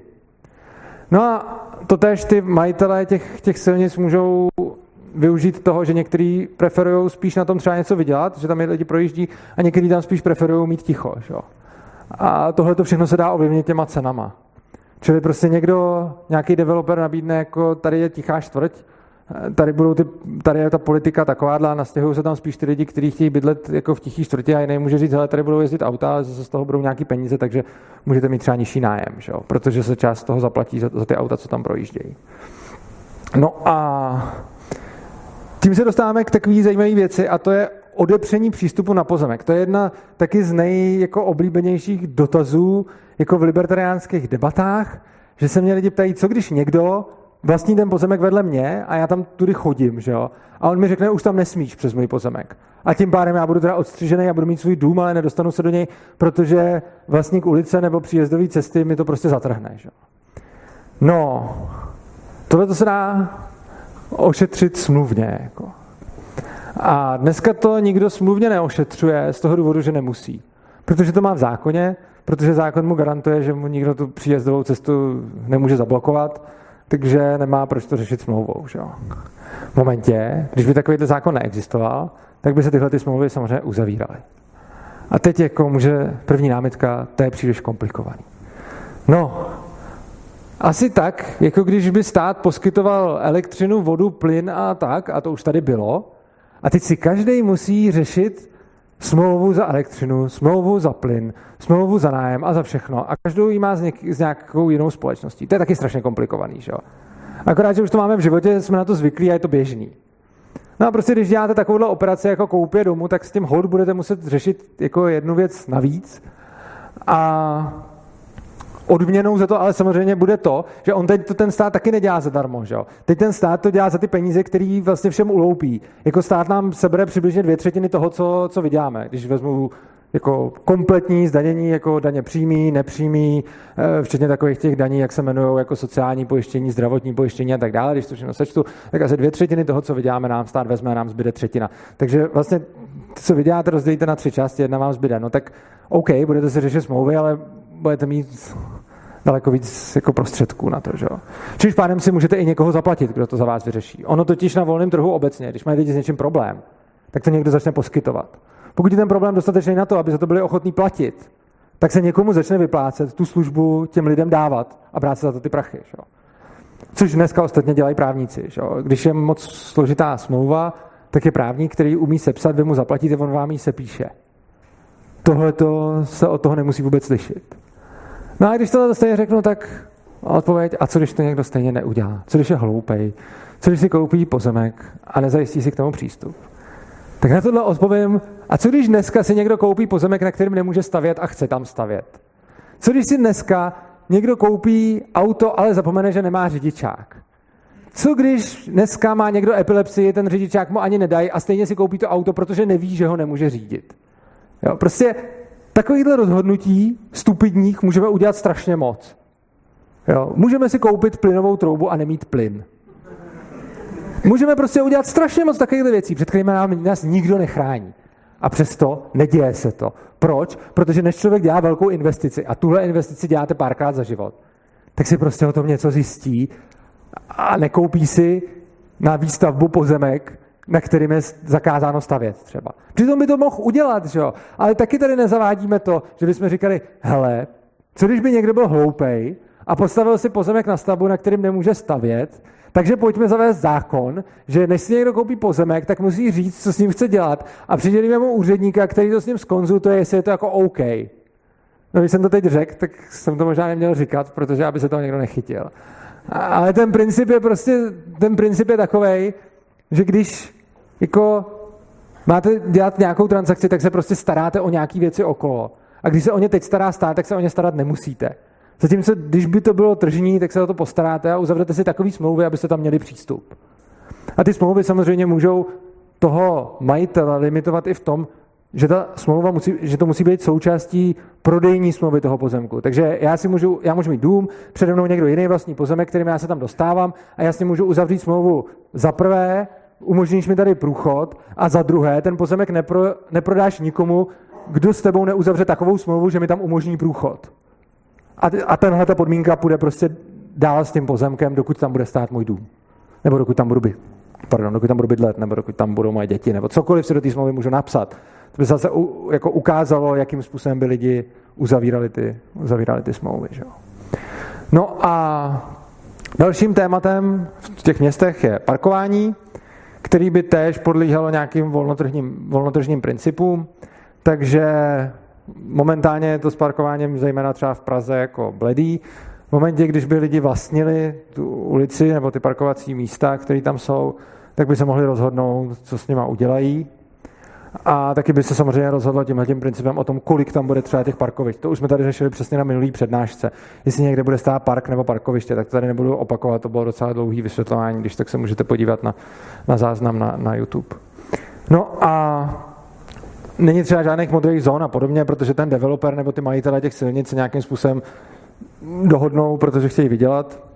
A samozřejmě, i když by tu silnici nevlastnil ten, kdo u toho bydlí, tak je pro něj výhodný uzavřít smlouvu s tím, kdo tam bydlí, protože ten tam chce parkovat jako nejvíc, že jo? Čili prostě on uzavře smlouvu s tím, kdo to nejvíc chce a tím pádem jako samozřejmě se zajistí to, aby těch parkovacích míst bylo tak akorát, vzhledem k tomu, jak potřebný je ten prostor okolo. Že? Takže v momentě, kdy máte někde nějakou vesnici, kde jsou ty prostory levný, tak tam se bude parkovat v pohodě. A v momentě, kdy máte Prahu nebo nějaký podobný město, tak tam samozřejmě těch parkovacích míst bude i na tom volném trhu míň. A to je zcela přirozený proto, že tam ty lidi hodně chtějí stavět i jiné věci než parkoviště, například ty parky a podobně. A ono si to konkuruje. Takže to, že někdo chce na jednom místě park, tak to zvyšuje cenu parkoviště tam též. Protože on má zájem o něco jiného a chtěl by to koupit pro ten park, že? Takže ten, kdo chce stavět parkoviště, ho musí přeplatit. A to je naprosto správně, to jsme tady řešili právě tu minulou přednášku, takže, takže to, už nebudu, to už nebudu opakovat. No a teď tam se někdo vzadu zrovna hlásil, což je skvělý, protože je diskuse zase, teď jenom zase na tohleto téma, pak zase bude brát další, tam se myslím hlásil někdo vzadu, nebo ne? Nehlásil, aha, to je škoda. No. Takže tady, jestli někdo má něco, nějakou výhradu nebo nesouhlas proti tomu, že tohle by mohlo fungovat, případně nějakou otázku takovou, jako co kdyby mě někdo odstřihnul od příjezdové cesty a tak podobně. Tam se někdo hlásí. Eh, tohle co všechno by asi skvěle fungovalo, kdyby to bylo zavedený, ale chtěl bych se ptat, jak myslíš, že by se to mohlo zavíst, protože určitě by se, máš nějaký barák a objeví se tam jeden starý nerodný dědek, který nechce, aby mu tam nic jezdilo a všichni ostatní by chtěli vydlávat na té silnici a tak dále. Vidím problém v tom, jak to jako zavíst, když ty lidi nejsou dohodnutý, nejsou ty družstva a... No jasně, no, hrozně těžko, protože, ale to není vina tohohle konceptu, to je vina toho státu, který to teďkon podělal. Že? Čili jako teď je to špatně a z toho špatného stavu se musíme dostat do dobrýho stavu, přičemž ten přechod je velký problém. Že? Takže prostě jde o to vymyslet nějaký způsob. O tom tady určitě se budu bavit jako zase později, jako ten, ten přechod. Ono to není zdaleka jenom u těch silnic, že? Ono je strašně moc odvětví, které teď nějak fungují a je pak problém to privatizovat. I když by to privatizovaný fungovalo líp, tak dostat to z toho stavu, kde je to špatně, do toho stavu, kde je to dobře, jde těžko. Že? Ostatně sami to můžeme vidět na privatizaci v devadesátých letech. Nikdo asi nepochybuje o tom, že teď je to tady lepší, než to tam bylo předtím. A ten přechod skýtal obrovský úskalí a, a stalo se tam obrovská spousta průserů. Takže vlastně ta odpověď zní, necháme to na jinou přednášku a je to rozhodně složitý. A je to téma, který rozhodně jako bude, to vydá prostě na hodinu a půl a budu to pravděpodobně řešit až někdy na konci z toho důvodu, že tady představuju ty volnotržní principy. A to, jak se ze státu dostat k volnímu trhu, je, je vlastně jiný téma. A je to potom hrozně zavádějící, protože já to nechci míchat dohromady z jednoho důvodu. A to, že často tady bych řekl věci, které by se netýkaly toho volného trhu, ale týkaly by se toho přechodu z jednoho systému do druhého. A protože hodně lidí si třeba poslechne jenom část přednášky, nebo třeba sem přijde, odejde, nebo, nebo tak, nebo nedává pozor, nebo takhle, tak prostě potom by se to pomíchalo. A já nechci kombinovat vysvětlování toho, jak funguje volný trh, s vysvětlováním toho, jak od státu přejít k volnému trhu. Nemluvě o tom, že to, jak funguje volný trh, je něco, co se dá predikovat na základě určitých ekonomických poznatků. Ne, že by se dalo predikovat, co přesně ten trh udělá, ale proč to udělá dobře, to se dá. To, jak to udělat, aby jsme ze státu přišli k volnému trhu, nejde udělat dobře. Prostě neexistuje způsob, jak, tenhle ten, jak to prostě udělat dobře. To, to je stejný, jako ten stát prostě používá násilí vůči lidem a když máte někoho, koho jako zmátili a znásilnili a okradli, tak taky nemáte způsob, jak z tohohle to dostat do stavu, kdy se to nestalo. Můžete ho nějak kompenzovat, ale nevrátíte mu třeba to trauma, který mu to přineslo. Takže o tomhle tomu se budeme bavit jakoby později a, a je, to, je, to, je to fakt složitý téma. No. Ještě někdo otázky k tomuhle? Tady k tomu dotazu takovou technickou poznámku, že jsem čet článek, že v Americe je nějaký město, kde téměř všechno, jako je v soukromém vlastnictví. Já mám na to link, zapomněl jsem to, ale je tam i zajímavá právě ta historie, jak se k tomu jako dobrali. Tak to je... Jako... No, tak ten link by mě taky zajímal, jo? Prostě pokud jsem ho nečet. Já jsem jako několik takových tak, čet. Tak, jako, nám, že... tak nám to, Martine, nazdílej na Facebooku do události. Jo, dej to, dej to do události. Já, jako, já jsem takovýchhle jako možností čet už hodně, jakože stejně můžu pár nastřelit prostě. Buď jako nějaký jako dražba, že jo, která prostě, kdo si zaplatí víc, ten to dostane. Jenže ten problém tohle řešení je ten, že teď mají ty lidi ty peníze vlastně hodně často získané tím nelegitimním způsobem. Čili to tam vlastně zavlíká jako nespravedlnost. Další možnost je to jako nějak rozdělit všem, nějaký jako akcie, nějakou jako další kuponovou privatizaci, která má zase jako jiný neduhy, jo. Takže další možnost je to dát těm, kdo to využívají, což znamená, že továrnu dostanou dělníci a ulici dostanou ty, co tam bydlí a, a tak dále, takže je, je, to, je to opravdu jako, je, je hodně možností a každá z nich má velmi silný negativa. Dobrá, tak jestli už není další dotaz, tak já budu pokračovat dál, už se chýlíme k poslední, tam je dotaz. Doufám, že to bude obrovský nesouhlas. Já bych měl dotaz na technické řešení. Neumím si moc představit, že každá ulička v městě, na to by byla spoplatnitelná nějak, tak by to vyžadovalo obrovskou investíciu. Otázné, či tady ta investícia by se nějak vrátila a keď nie, tak potom je otázné, či vůbec se oplatí. Ne, to jsme už řešili na začátku a je to přesně to, že se dají používat různé technologie a že velmi pravděpodobně nejefektivnější způsob, jak ty cesty spoplatnit, by vymysleli jejich poskytovatelé jako mimo města, protože tam je to jeho core business, takže ten, co provozuje dálnici, si nějakým způsobem zjistí, jak se to nejlíp spoplatňuje. Nějaký čipy, kamery, rádiový signál, prostě nějaký jakoby taxametr v ozovkách. Je to prostě jako hodně možných jako technických řešení, přičemž nějakým způsobem to vyžaduje spolupráci Těch, těch majitelů, zejména v tom městě, pokud ty ulice budou blízko sebe, že jo? Takže to něco vyřa, vy, vy, jako vyžadovat bude, ale tu technologii nějakou dobrou by našli rozhodně ty poskytovatelé meziměstských silnic. A její aplikace do praxe ve městech by mohla být jako samozřejmě, tam jsou ty podmínky jiný, takže to neznamená, že by se přesně použila, A pro ty lidi samotný by mohla být prostě komplikovaná, protože když máte, já nevím, ty lidi v tom družstvu, tak mají jiný starosti, než řešit si zpoplatnění silnice, ale ten developer, který tu čtvrť staví, tak ten už má, to je jedna z jeho starostí. Že? Nemluvě o tom, že když by potom bylo jako hodně lidí, kteří tohleto pořešení nemají, tak je to úžasný jako, úžasná biznesová příležitost pro toho, kdo řekne, hele, já, mám to tady, já, já tady mám firmu, která tohleto umí dělat. Už jsme spoplatnili padesát ulic po světě. Přidejte se k nám, dejte nám prachy a my vám vymyslíme celý technický řešení. Že? A jaký technický řešení to bude, já samozřejmě nemůžu říct, přesně z toho důvodu, že to nejlíp určí ten trh. Že? No, já bych to mohl říct, ono nebude žádné. Já, já jsem jakoby neslyšel odpověď na moju otázku stále. To, že se to dá vyřešit na diálnicích, ano, to se dá, dá se tam zavést G P S sledování a tak dále. V městech tohle to nelze. Uh, Proč by to nešlo? Uh, zejména, pro... zejména v době, kdy nastupují uh, Google auta a Tesla auta, který jsou řízený počítačem, tak to, to je ještě úplně easy. Že? Jako tohleto přece... Tohleto, na, na to mě jenom teď tady napadá strašně moc možností. Jako, máte, můžete to tam snímat, prostě ty auta, které tam projíždějí, můžete mít systém, který to mapuje. OK, jinak dnes to nejde. O dvacet let to samozřejmě půjde, ale dnes to ne. nejde. To je právě přesně to, to uvažování, o kterém uh, jsem tady mluvil. Ono to dnes, nikdo nemá motivaci to dělat. Dnes je, má veľa lidí motivaci to dělat. A, uh, Oni ani legislativně nemůžou. Dneska jim stát svazuje ruce k tomu, aby přišli se spoustou skvělých řešení.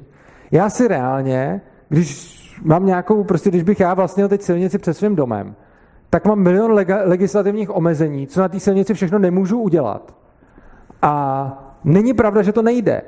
Jako proč by nešlo uh, sledovat, já nevím, na kameru, který auta tam projíždějí. Proč by nešlo, jako zase dnes to nejde, protože třeba ty lidi nepotřebují platit za tu dálnici jinak než dálniční známkou, protože je tady jeden stát, který to, který to řeší. Ale v momentě, když by platili například čipem, tak v momentě, kdy už to auto má ten čip a on se ho koupí, tak tam už potom je to jenom o tom přidat tu čtečku. Že? Pak samozřejmě zase další otázka, někdo nechce mít očipovaný auto. Že? Takže těch způsobů může být víc. Můžou to být jako nějaký dálniční známky, případně potvrzení o poplatku, případně, teď mě napadlo, můžete tam mít jako náhodný kontroly v té ulici, který prostě, ty lidi tam jezdí a čas od času si někoho zkontroluje, jestli zaplatil. A když ne, tak zaplatí desetinásobek. Jenom teď za tu chvilku mě napadlo tohle řešení a jsem si naprosto jistý, že ten, kdo se tím bude zabývat léta svýho života a bude na tom chtít vydělat, tak vymyslí mnohem lepší řešení. A, no? Jakoby... Stále tam nevidím tu odpověď, protože ta motivace tam je aj dnes. To nevadí, že ty silnice není sú súkromné. Ten štát má taký záujem ich spoplatňovať, pokiaľ by to bolo technologicky možné levně udělat. Teď jsem vám řekl způsob, který je technologicky naprosto nenáročný.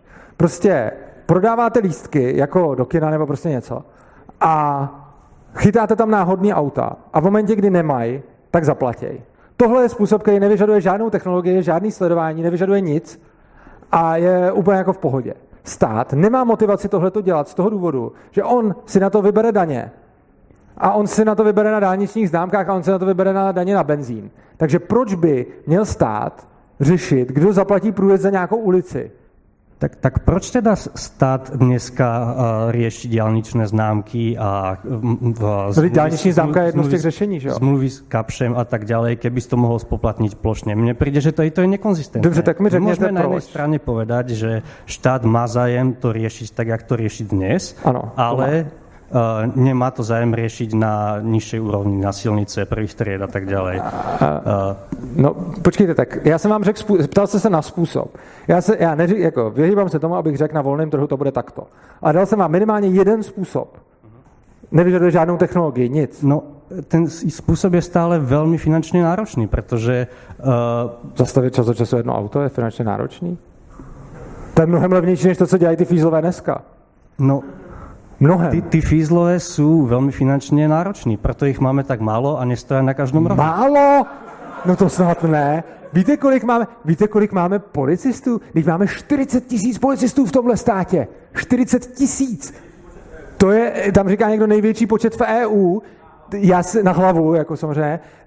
Máme teda jako nějakých dvě stě padesát policajtů na hlavu. Pozor, to nejsou městský, to nejsou strážníci, tam nejsou asistenti městské policie, tam není městská policie. Jenom policistů je čtyřicet tisíc, těch regulárních státních, což je ohromný počet, je jich strašně moc. A oni si na sebe leckdy vydělají ve velkých uvozovkách. Když prostě někde vybírají ty pokuty, tak tím způsobem, jakým vybírám, vybírají, k tomu se tady, k tomu se tady dostanu. Nicméně, jako ptal jste se na řešení, já jsem vám ho dal a vám se to pořád nelíbí. Jo, tak já jenom nechám, nebo tak no, tak Dan chce říct něco. Já k tomu ještě, ještě než pustím Dana ke slovu, to, tohle, tohle možná trošku taky souvisí s tím, co se tady nakouslo posledně, myslím, cena vylučování ze spotřeby. Že možná jako budou místa, kde jako prostě ta silnice nebude spoplatněná, protože jo. je tak krátká a jezdí ten výběr by byl tak nízký, že no. se vůbec nevyplatí jo. za ní vybírat. Určitě. No. Já jsem se chtěl zastat pána maličko, možná jeho odpověď nebyla úplně, možná se nevyjádřil úplně přesně. On se možná spíš ptal, proč to jako není teď. A tam jako je silný argument no, efekt, vytěsnění, efekt vytěsňování, crowding out efekt. To znamená, že v okamžiku, kdy vlastně by někdo si chtěl postavit teďka dálnici, tak je to jakoby strašně těžký podnikání, protože v tomhletom jakože oboru už v úvozovkách podniká stát. To znamená, že kdyby si chtěl někdo postavit vlastní dálnici Praha-Brno a říct, tady to budou, tak, tak ty lidi se úplně zvencnou a řeknou si, ale to má přece dělat stát, já to platit nebudu. Jo, že ten na tom písečku stavění dálnic, prostě ten soukromník bojuje s tím státem za podstatně me- menších, menších prostě, jako nemá ty daně, no. Tak no, já, já každopádně to efekt vytěsnění, no. Jo, jenom teda nevím úplně, jak to s tím souviselo, ale je to dobrá připomínka. Jo, tam je další dotaz. Jo, mi jenom přijde, že tu teorii stavíš na tom, že tady máme hrozně technologických udělátek a takovýhle věcí. Proč by se zavedlo, tak by ty lidi radši nezastřeli toho do vlastní tu dálnici nebo silnici nebo ten pozemek, co mají před barákem, než aby čekali nebo vynalezali nějaký tady ty udělatka. Tohle to je samozřejmě velmi validní otázka a je to jedna z těch složitější a zklamu vás, odpovím na ní na zimních přednáškách, kde budu řešit soudnictví a zajišťování bezpečnosti a tak, protože tady, ať vám dám jakoukoliv odpověď, tak nebude úplná a na to budu potřebovat prostě několik hodin vysvětlování. Tak asi já vám děkuju k tomuhle tomu a teď se dostaneme k poslednímu tématu, k poslednímu tématu přednášky a to jsou ty silniční pravidla nějaký. No a dneska je řeší stát a přesně tak podle toho vypadá. Že? Jako často se sice argumentuje jakoby tím, že vybírají se pokuty kvůli bezpečnosti a ono to tak úplně není. Že? To se můžete podívat na obce, který s těma pokutama už počítají dopředu do svého rozpočtu, že? Takže vlastně potřebují, aby byly vybraný. Z toho potom vyplývá způsob odměňování policistů, takzvaný nechvalně známý čárkový systém. A to vypadá tak, že nadřízení policajtů chtějí, hledat, chtějí jako hlídat, že ty policajti něco dělají. A hlídají to tak, že prostě policajt musí vybrat určitý počet pokut. Že? A... Kde se vyber... Ale to samozřejmě není oficiální, ale občas se dá z nějakého policajta vymoct si neoficiální přiznání, kdy se prokecne a pokud ho přitom nahrajete, tak si pak užijete hodně švandy. A protože se tohle je vyhazujou. A teď prostě máte jako nějaký systém, který v podstatě je zaměřený na to, aby ty obce vybrali pokuty a aby ty policajti prostě vykazovali činnost. Takže ono samozřejmě potom se vám nevyplatí jít měřit rychlost na nějaký fakt nebezpečný místo, protože tam ty lidi nejezdí rychle, protože se nechtějí zabít. Jo? A nejvíce vám vyplatí jít vybírat pokuty přesně na to místo, kde všichni jezdí rychle, protože je to tam bezpečný. Jo? Uh, typický příklad jako takhle. Nevím, jestli znáte Defensův weblog, ten no, se tím zabývá už asi patnáct let prostě. A píše tam jednotlivý případy a je to fakt hrozný. Já vám povím o tom, co jsem četl teď naposledy, napsal to tam asi před týdnem. A je to Klimkovický tunel na D jedna. Je tam, přišly články, teď už jsou v médiích a musí s tím něco dělat, že se zjistilo, že tam denně asi tři tisíce aut překročí rychlostní limit. Dobrý. Rychlostní limit je tam osmdesát, ačkoliv tunel byl naprojektovaný na sto deset. Což je i ten důvod, proč ty lidi překračují tu rychlost, jo? Protože ten řidič jako ví, kde může jet rychleji. Nebo to odhad, prostě vidí, že je tam ta značka čistě buzerační, tak to překračuje. Jo? Přesně jako se nejezdí tak rychle v těch nepřehledných úsecích, protože se ty lidi nechtějí zabíjet. Jo? A teď jako v tomhletom tunelu se strašně mluví o tom, co se s tím udělá. No, Defense vyhledal statistiky nehod. Ten tunel je tam skoro deset let. Od roku dva tisíce osm tam stojí. Takže devět let. Za těch devět let, kdy jim projíždí desítky tisíc aut denně, v tom tunelu, jako kolem něj a v něm dohromady bylo dvanáct nehod. Vevnitř v něm bylo šest nehod. Z toho ještě jedna tam byla zanesená třikrát, protože byla hromadná, to jsme někde na čtyřech nehodách. Jednu z toho zavinili policajti, to jsme na třech nehodách. A celkově, vždycky, když je tam důvod té nehody, tak nepřizpůsobení rychlosti stavu vozovky tam byla jedna za těch devět let. A teď pozor, jaké, co se stalo, jo? Co ta naše bezpečnost, o kterou tak dbají. Došlo tam ve všech těch nehodách k jednomu lehkému úrazu. Všechno to byly jenom plechy a byl tam jeden lehký úraz za devět let. Což toho mimochodem dělá jedno z nejbezpečnějších míst v České republice. Jako. A, a tohleto místo, který je teda to úplně poslední, kde by se mělo něco vybírat, protože je tam rekordně nízký počet nehod. Teď používají k mediální masáži, tři tisíce řidičů tam překročí rychlost. Musíme s tím něco udělat. Každý den to tam překračujou. Proč? No, protože ta rychlost nastavená nízko, aby se tam dalo dobře buzerovat a vybírat pokuty. Že? To nemá s bezpečností vůbec nic co dělat, protože kdyby mělo, tak budou vybírat ty pokuty tam, kde dochází k těm nehodám. To je jakoby další věc, kterou ten Defense pracovává občas, že prostě ukazuje ty místa. On prochází ty nehody, on s tím dává strašně moc práce. Tak potom. Uh, on si s tím dává strašně moc práce, prochází ty místa, kde jsou ty nehody, a pak prochází ty místa, kde jsou tam měření. A oni spolu strašně moc nesouvisejí. Oni spolu jakoby jako prostě naopak. Protože tam, kde jsou ty nehody, je to většinou nepřehledný, lidi tam jezdí pomalu a vybírá se tam, kde prostě to, ty lidi překračují ten limit, protože ví, že můžou. Že? Což je jako hrozný a funguje to takhle skoro všude. Ty Klimkovice jsou jako jeden příklad a bohužel je to tak nějak. No. Další věc je, že ty rychlostní limity jsou furt stejný, ačkoliv se zlepšuje bezpečnost těch aut, že jo, ty auta dneska líp brzdějí, mají lepší pasivní bezpečnost, umírá v nich méně lidí, že jo, už se jako, jednak dokážou líp zastavit, jednak když už dojde k bouračce v nějaké rychlosti, tak ty ztráty jsou nižší a tak dále. A stejně se furt drží ty samé limity s tím, že jako bezpečnost, takže ty limity se určovaly někdy za socíku, jako. A od té doby se moc jako nehly. Tuším, že se dokonce za toho socíku bylo, tuším, ve šedesátka ve vesnici a teďko je teda padesátka, protože asi je to mnohem teďko jako nebezpečnější. A co se týče těch mimovesnických, ty asi zůstaly stejný, já nevím. A z toho, to vlastně třeba, když vidíme vedlejší Německo, kde na mnohých dálnicích ty rychlostní limity vůbec nejsou, že? A děje se tam víc nehod? Ne. Protože evidentně prostě rychlá jízda, i když se podíváte do statistik, není zas tak častým, tak častým a tak velkým prvkem, ono se o ní pořád mluví, ale prostě ty nejčastější důvody jsou, jako, že nedáváte pozor na řízení, že, že si u toho děláte něco jiného, že, že si píšete na telefonu a podobně. A to jsou jako, proto lidi havarujou, no a ta rychlost je většinou nějaký, jako, jako spíš je to prostě menší procento nehod, který dochází kvůli rychlosti.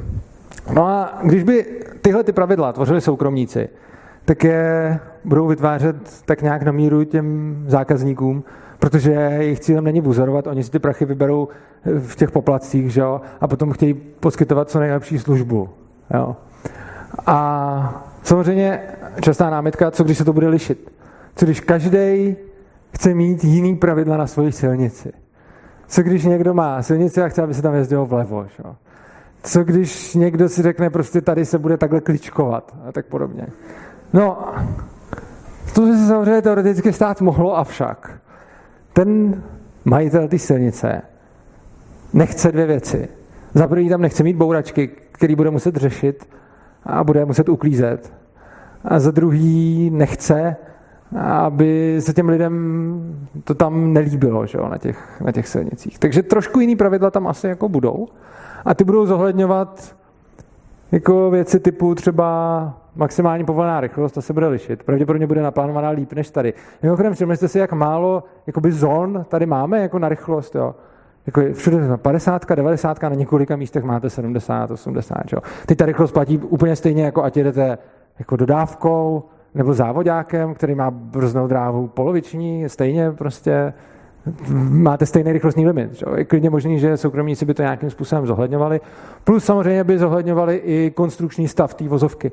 Prostě některé místa jsou, jako v momentě, kdy se po té silnici jezdí rychleji, tak se víc opotřebává, když se jezdí pomaleji, tak ne, zejména ty těžké auta.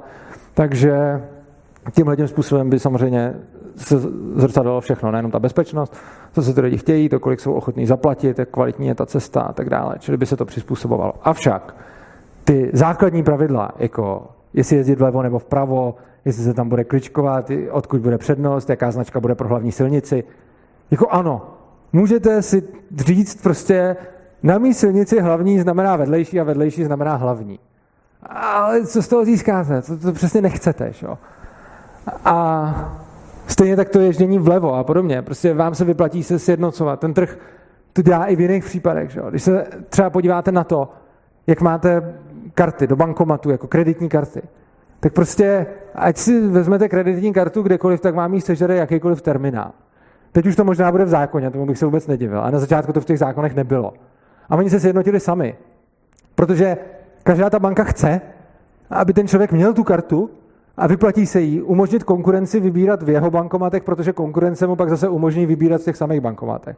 A samozřejmě kdokoliv by mohl přijít a říct, já chci mít kreditnou kartu, která má tvar trojuhelníku a bude úplně nekompatibilní se všema bankomatama.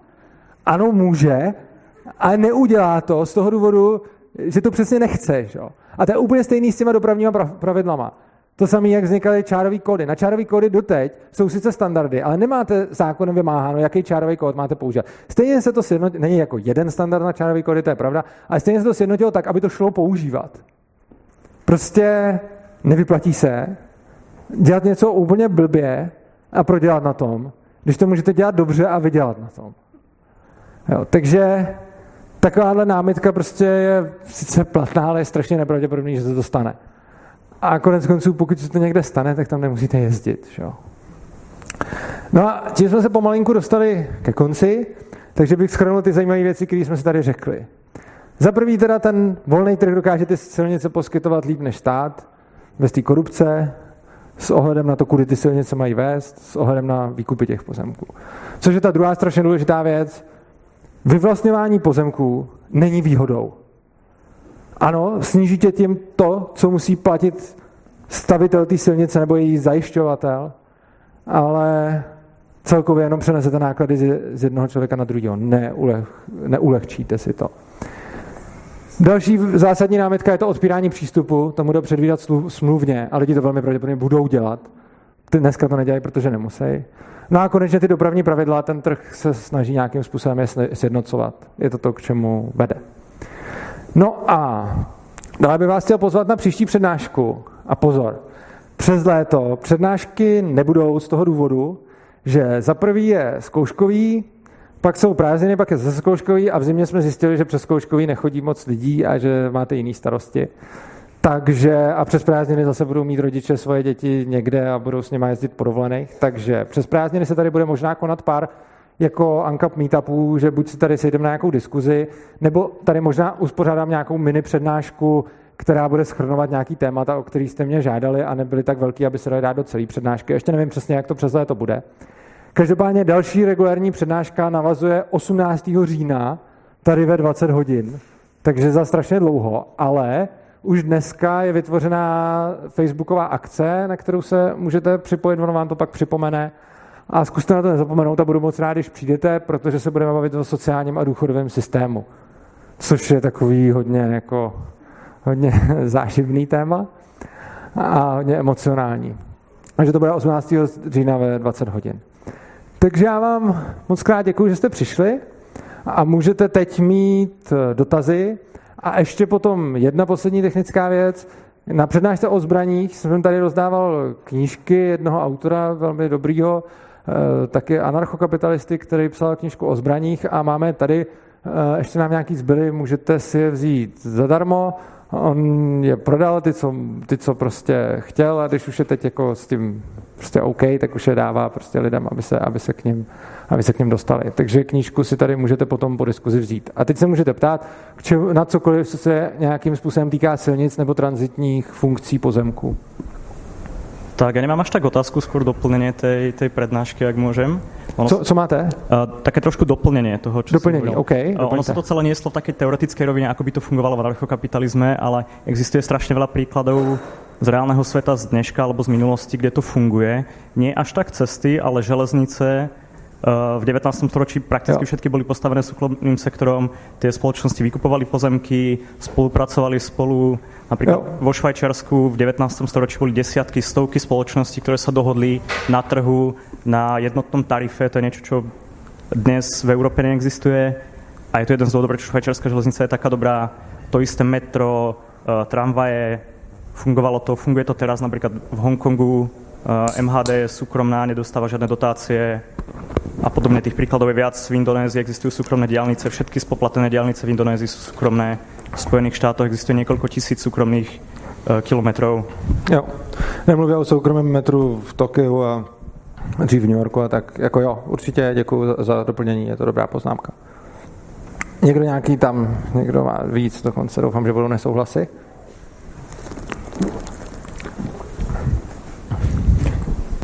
Uh, uděláme to i s chodníky? Budu se muset bát, jakoby, kde můžu chodit, kde nemůžu? Pro ty chodníky může platit víceméně to samé, co pro ty ulice. Že? Prostě ty vlastníci těch domů okolo, jak vlastní tu ulici, tak můžou úplně stejně tak vlastnit ten chodník. Že? Ten chodník bude... A zase, tady je to něco, co se nedá takhle predikovat. On ten chodník může k té silnici patřit, anebo nemusí. Může ho vlastnit ten samej, anebo nemusí. Ale zase, prostě lidi ty chodníky chtějí používat a není v zájmu nikoho jim to prostě jen tak blokovat, protože na tom nevydělá. Vyděláte na tom, když něco máte, co ty ostatní používají. Že? Takže vlastně pro ty chodníky může platit víceméně to též. Pokud máte nějakou konkrétní věc, kterou si jako myslíte, že je jinak, tak budíš. Přičemž teď jsem četl nějaký zajímavý článek a mě to teď vypadlo, jestli už to někde je, anebo jestli se to plánuje, a to jsou vysutý chodníky. Jakože máte ty chodníky třeba v prvním patře, jako, čili že jdou jako nad... Jo, na, na tu úrovni země. Což je určitě zajímavé řešení. Nevím teď, jestli to byl, jsem to zapomněl, jestli to byl plán, anebo, nebo jestli už to někde je. Čili jako je to další jako hypotetické řešení. Děkuju. Prosím. Jo, jenom trošku kritika. Jo. Super. O, celá ta přednáška byla postavena na tom, že ten volný trh v těch podmínkách konkurenčních, kdy, kdy ten majitel té dálnice nebo čehokoliv má tu incentivu právě dělat tu službu co nejlepší pro ty zákazníky, pro ty lidi. Um, já s tím trošku mám problém, mm-hmm. protože jak jsi tam třeba dával ten příklad s tím prodejcem piano, tak, uh, tak ten má právě ty jediné podmínky, uh, tam ta konkurence je, právě proto, že on může uh, vlastně ten biznes dělat s kýmkoliv, protože prakticky ty silnice mu umožňují ten pohyb dostat se ke komukoliv jinému. U těch silnic a těch síťkových infrastruktur je problém té země, že je jí limitované množství. Takže... Jo, no, takhle. Co se týče tý, co se týče tý konkurence, já jsem ten příklad uváděl k něčemu úplně jinému. Jo. Ten příklad té konkurence s těma pianama jsem neuváděl ve vztahu uh, vlastníka silnice ku zákazníkovi, ale dvou vlastníků silnic vedle sebe. Jo. To je jiný příklad. Každopádně... O té konkurence jsem tady mluvil docela, jako na, na jednom slajdu jsem, jsem to rozebíral docela podrobně. Prostě vy nepotřebujete nějakou dokonalou konkurenci. Vám prostě stačí to, že nějaká konkurence existuje. A to brání tomu člověku, aby si dělal, co chce. A ta konkurence prostě existuje, protože železnice, protože ostatní způsoby dopravy a tak dále. Jo. Takže prostě on sice, a zase je to o tom, že on rozhodně by mohl vydělat hodně, než by ten trh za to, na to zareagoval. Takže když máte, když vlastníte silnici Praha-Brno, tak tam můžete napálit obrovskou cenu a ty lidi vám tam ještě nějakou dobu budou jezdit a vy nějakou dobu vyděláte. Ale když jste stavěl dálnici Praha-Brno, tak jste ji nestavil proto, abyste na ní pět let vydělal a pak vám lidi našli cestu, jak ji nepoužívat. Vy jste ji stavil proto, že jste do ní dal miliardy a chcete z ní už navždycky žít a chcete, aby z ní žili vaše potomci, chcete vybudovat skvělý impérium podnikatelský, který bude provozovat tu dálnici. Čili jakoby ten, ten konkurenční princip tady funguje úplně stejně jako v čemkoliv jiném, jenom je pomalejší a dražší. Ale na obě strany. Ono to samozřejmě má tu jakoby nevýhodu, že v momentě, kdy někdo tu dálnici nebo silnici fakt zdraží, tak dlouho trvá na to zareagovat. Ale přesně to je ten důvod, co jeho demotivuje něco takového udělat, protože jemu dlouho trvalo ji tam vybudovat. Čili ona je tam určitá jako přesná úměra. Prostě čím díl vám trvá, vstup do nějakého odvětví, čím víc toho musíte investovat, čím víc toho musíte obětovat, tak samozřejmě na jednu stranu tím hůř se tam vede konkurenční boj, protože když začnete najednou dělat něco nekalýho, tak trvá dlouho, než vám vyroste konkurence. Ale tím menší máte motivaci nějakým způsobem tohleto dělat, protože vy jste musel vynaložit hrozně moc do toho, abyste se tam dostal. A typicky ten, kdo udělá miliardové investice, tak je nedělá proto, aby chvilku vydělával a pak to zabalil. Že? Protože ten člověk, nebo on to nebude jeden člověk, ono to, to budou jako pravděpodobně nějaký firmy, že? Který budou mít nějaký akcionáře a tak dále. A v jejich zájmu je, aby to prostě trvalo dál. Že? Můžu zareagovat? Můžu zareagovat. Mm-hmm. Právě když si vybuduje tenhle biznis, tak bude dělat všechno, všechno pro to, aby si ten svůj monopol udržel. Jakkoliv, ať bude stát nebo nebude stát, prostě udělá všechno pro to. Potom druhá věc. Je pravda... Já budu postupně, můžu? Aby to bylo interaktivnější. A navíc já zapomínám vždycky tu první otázku, otázku přes tu druhou. Uh, ano, on se bude snažit udělat všechno pro to, ale jediná cesta, jako jak to docílit bez toho státu, je poskytovat kvalitnější služby než ty ostatní. A on i jako může, jako v momentě, kdy máte nějakou samozřejmě výhodu, tak můžete i poskytovat trošku méně kvalitní služby. Jakože v momentě, kdy máte fakt už tu dálnici Praha-Brno, tak můžete jako být o padesát procent dražší. Ale ne o padesát tisíc procent dražší. Protože v momentě, kdy uděláte něco takového, tak už to je obrovská motivace pro ty lidi vymýšlet to jinak a dopravovat se jinak. A oni nemusí vůbec už autem, že jo? Ten problém je právě v tom, že tohle by fungovalo, kdyby tam byla možnost dělat tu silnici kdykoliv. Jenomže ten prostor je prostě dva dé, takže ostatní... No není prostor, je tři dé a máte konkurenci i co se týče různých dronů, letadel, vrtulníků a podobně. Jo. Takže prostě ten prostor není dva dé, ten prostor je tři dé a nekonkuruje silnici jenom silnice. Prostě dopravci konkuruje dopravce a je pravda, že nejpřímější konkurence silnici je jiná silnice. Ale není to její jediná konkurence. A opět tam platí přesně ten princip, o kterém jsem mluvil. Jo. Prostě to, že mi konkuruje druhá silnice, mi vadí. Ale třeba ne tak úplně strašně moc, protože vím, že ty lidi pořád mají aspoň auta. Takže když já se pak uklidním, tak zase o ty zákazníci, zákazníky můžu docela snadno bojovat. V momentě, kdy já jsem silničář a rozdrtí mě konkurence vzdušná doprava nebo vlak, tak je to pak problém, protože ty lidi přestávají mít auta. A já si je strašně hůř získávám. Takže vlastně zase, o co hůř mě ta konkurence roz, rozdrtí nebo převezme, o co větší je to technologický vývoj nebo, nebo náročnost, tak zase o to hůř mě se pak bude zpátky bojovat pro, o ty zákazníky a o to víc je to pro mě vykřičník, nedělej to, může skončit blbě. No, abych to udržel, tak udělám, jako, kdy, kdybych já poslal ty silnice, jo, tak první, co udělám, že koupím všechny ty pozemky vedle, než si to dokoliv všimne, že je to vlastně výhodný. To je jedna věc. Jako kam vedle? Jako... Vedle ty dálnice nebo vedle všude, kde by mohla být potenciální konkurenční silnice. Počkejte, jako, jako že když chcete koupit dálnici Praha-Brno, tak koupíte takhle sto kilometrový pruh Praha-Brno, aniž by si někdo všimnul? Když si právě na té dálnice vydělám ty šílený peníze, tak to udělám, aby právě nikdo mi Počkejte, tam tu konkurenci neudělal. Vy kupujete území čtyři sta kilometrů krát padesát metrů. A vy mi teď tvrdíte, že koupíte území čtyři sta kilometrů krát sto kilometrů? Okay, tak...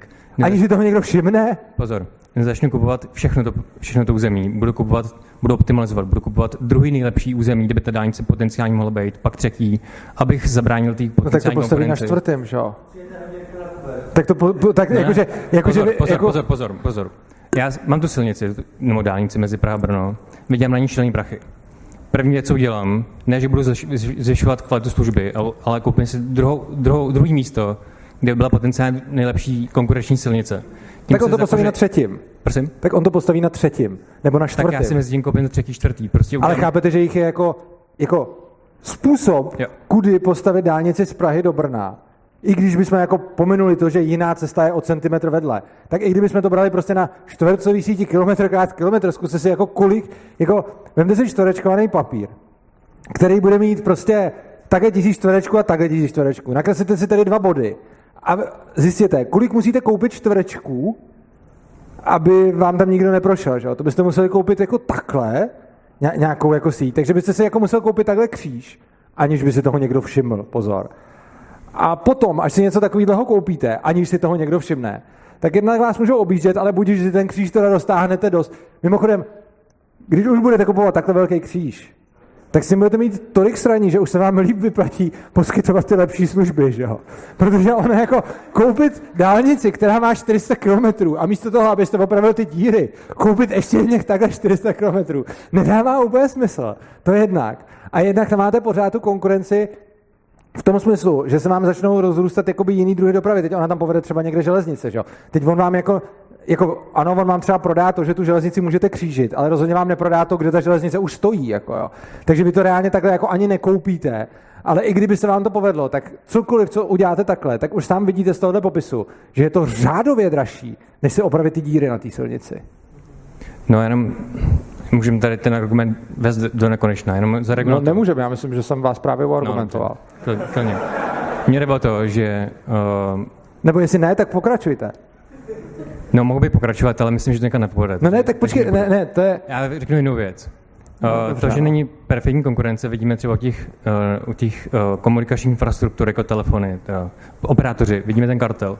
To znamená, že nestačí, že aspoň nějaká konkurence. Aspoň nějaká no, konkurence, stačí, když je silnice jedna a když je železnice jedna, tak ty dva... Ten Máte vlast... telefon? Prosím? Máte telefon? Já to nepovím. Dobře. Takže ten vlastní, vlastník té silnice, Praha, Brno a železnice, mají větší incentivu udělat svůj kartel, než aby zvětšovali uh, službu na té silnici. To je můj argument. První věc. Uh, to je váš argument na něco úplně jiného. Jako, vy, vy vlastně skáčete od tématu k tématu. Vy jste napřed řekli, že, že si někdo vykoupí prostě ty pozemky, aby tam nešli postavit silnice. A když se vám ho vyvrátil, tak používáte jiný argument. Což je jako fajn, ale tak teda se mi trošičku nelíbí ukončení ty debaty, které mohli bychom pokračovat do nekonečna. Já si myslím, že nemohli. Já si myslím, že jsem vám právě ukázal, že je to blbost, jako kupovat si tolik pozemků, protože už je snaží poskytovat lepší služby. Takže teď přejdeme teda k další argumentaci kartelem. Kartelová dohoda, kdo jí má největší jako motivaci porušovat, právě její účastníci, protože ji založili proto, aby vydělávali. Takže vy sice uzavřete kartel a pak se snažíte stejně přitahovat ty zákazníky, že jo? Čímž v podstatě jdete proti té kartelové dohodě zcela přirozeně. A teď jako, máte telefon? No a proč ho máte, když je tady ten zlej kartel těch telefonních operátorů? Já budu používat i tu silnici, když bude hodně drahá, ale bude to nefér. A je teď nefér, že máte telefon. Vy jste mi dal teď příklad, že se na telefonní operátoři, že udělají ten kartel. Vy máte telefon, překvapuje mě to, protože mi přijde, že z toho, že máte telefon, dáváte bez ohledu na to, co říkáte, demonstrujete svým jednáním to, že cena, kterou platíte za telefon, ty peníze, které zaplatíte za ten telefon, mají pro vás menší hodnotu, než mít ten telefon a používat ho. Což znamená, že ty operátoři vám poskytli lepší službu, než kdyby tady nebyli. Je to tak, nebo to tak není? Je to tak. Stejně tak, jako kdybych byl otrok a nějaký můj otrokář mi poskytnul lepší podmínky života, než by byl nějaký uh, Počkejte, tady je obrovský rozdíl v tom, že jako otrok nemáte možnost dobrovolně nemít. Já bych tenhle ten argument vůbec nepoužil, kdyby vás někdo nutil mít ten telefon. Je to ale vaše dobrovolná vůle. A tady pozor, tady už se, tady, tady je přesně ta, ten zlom toho všeho, co tady tvrdím. V momentě, kdy je použito útočný násilí a někdo vás násilím k něčemu nutí, tak tam tohle, co říkám, už je jinak prostě. Já mluvím ale právě o tom volném trhu, který říká, nenuťme ty lidi násilím, nechme je se rozhodnout. A tam přesně nemůžete použít argument s otrokem. Ten potom můžeme řešit na, na tom, jak by volný trh zajistil jako bezpečnost a tak podobně. Ale co se týče tohoto tématu, tak vy si vlastně stěžujete na kartel operátorů, ale tím, že máte telefon a používáte ho, demonstrujete, že ty operátoři jsou tady pro vás lepší, než kdyby tady nebyli. Protože vy jste využil tu možnost, aniž jste musel. A tam je hrozně důležitý to, aniž jste musel. V momentě, kdyby vám teď ty operátoři vnutili používat ten telefon, tak tam už se ta argumentace zcela otáčí a zcela mění a dost možná bych vám v tom dal velmi za pravdu. V lecčem z toho, co říkáte, ale ne ve všem. Kdybych se narodil jako dítě do rodiny, která otročí pro nějakého otrokáře, mám hmm. možnost udělat něco jiného nebo ne? Z hlediska jako principu neagrese, z kterého vycházím, ano, a rodina otrokáře by mohla být, patřit otrokáři dle mýho názoru pouze tehdy, pokud by se ona k tomu dobrovolně upsala a rozhodně k tomu nemůže upsat svoje děti. A jak říkám, tyhle ty, jako zase přecházíte do toho násilného prostě módu. No ten násilný mód bych chtěl psánice, řešit pak v té zimě. Ale že to je pro ně pořád výhodnější, než kdyby šla potom někam do Afriky, do nějaký váleční země, kde to bude mít třeba výhodný. Prostě uh, jo, ty, ty lidi to přijmou, ale jako prakticky to není Počkejte, nejfér. tak buď je to otrokářství a někdo je k tomu násilím nutí, anebo je k tomu není třeba násilím nutit, ale pak to není otrokářství. Prostě jste buď svobodnej, nebo jste otrok.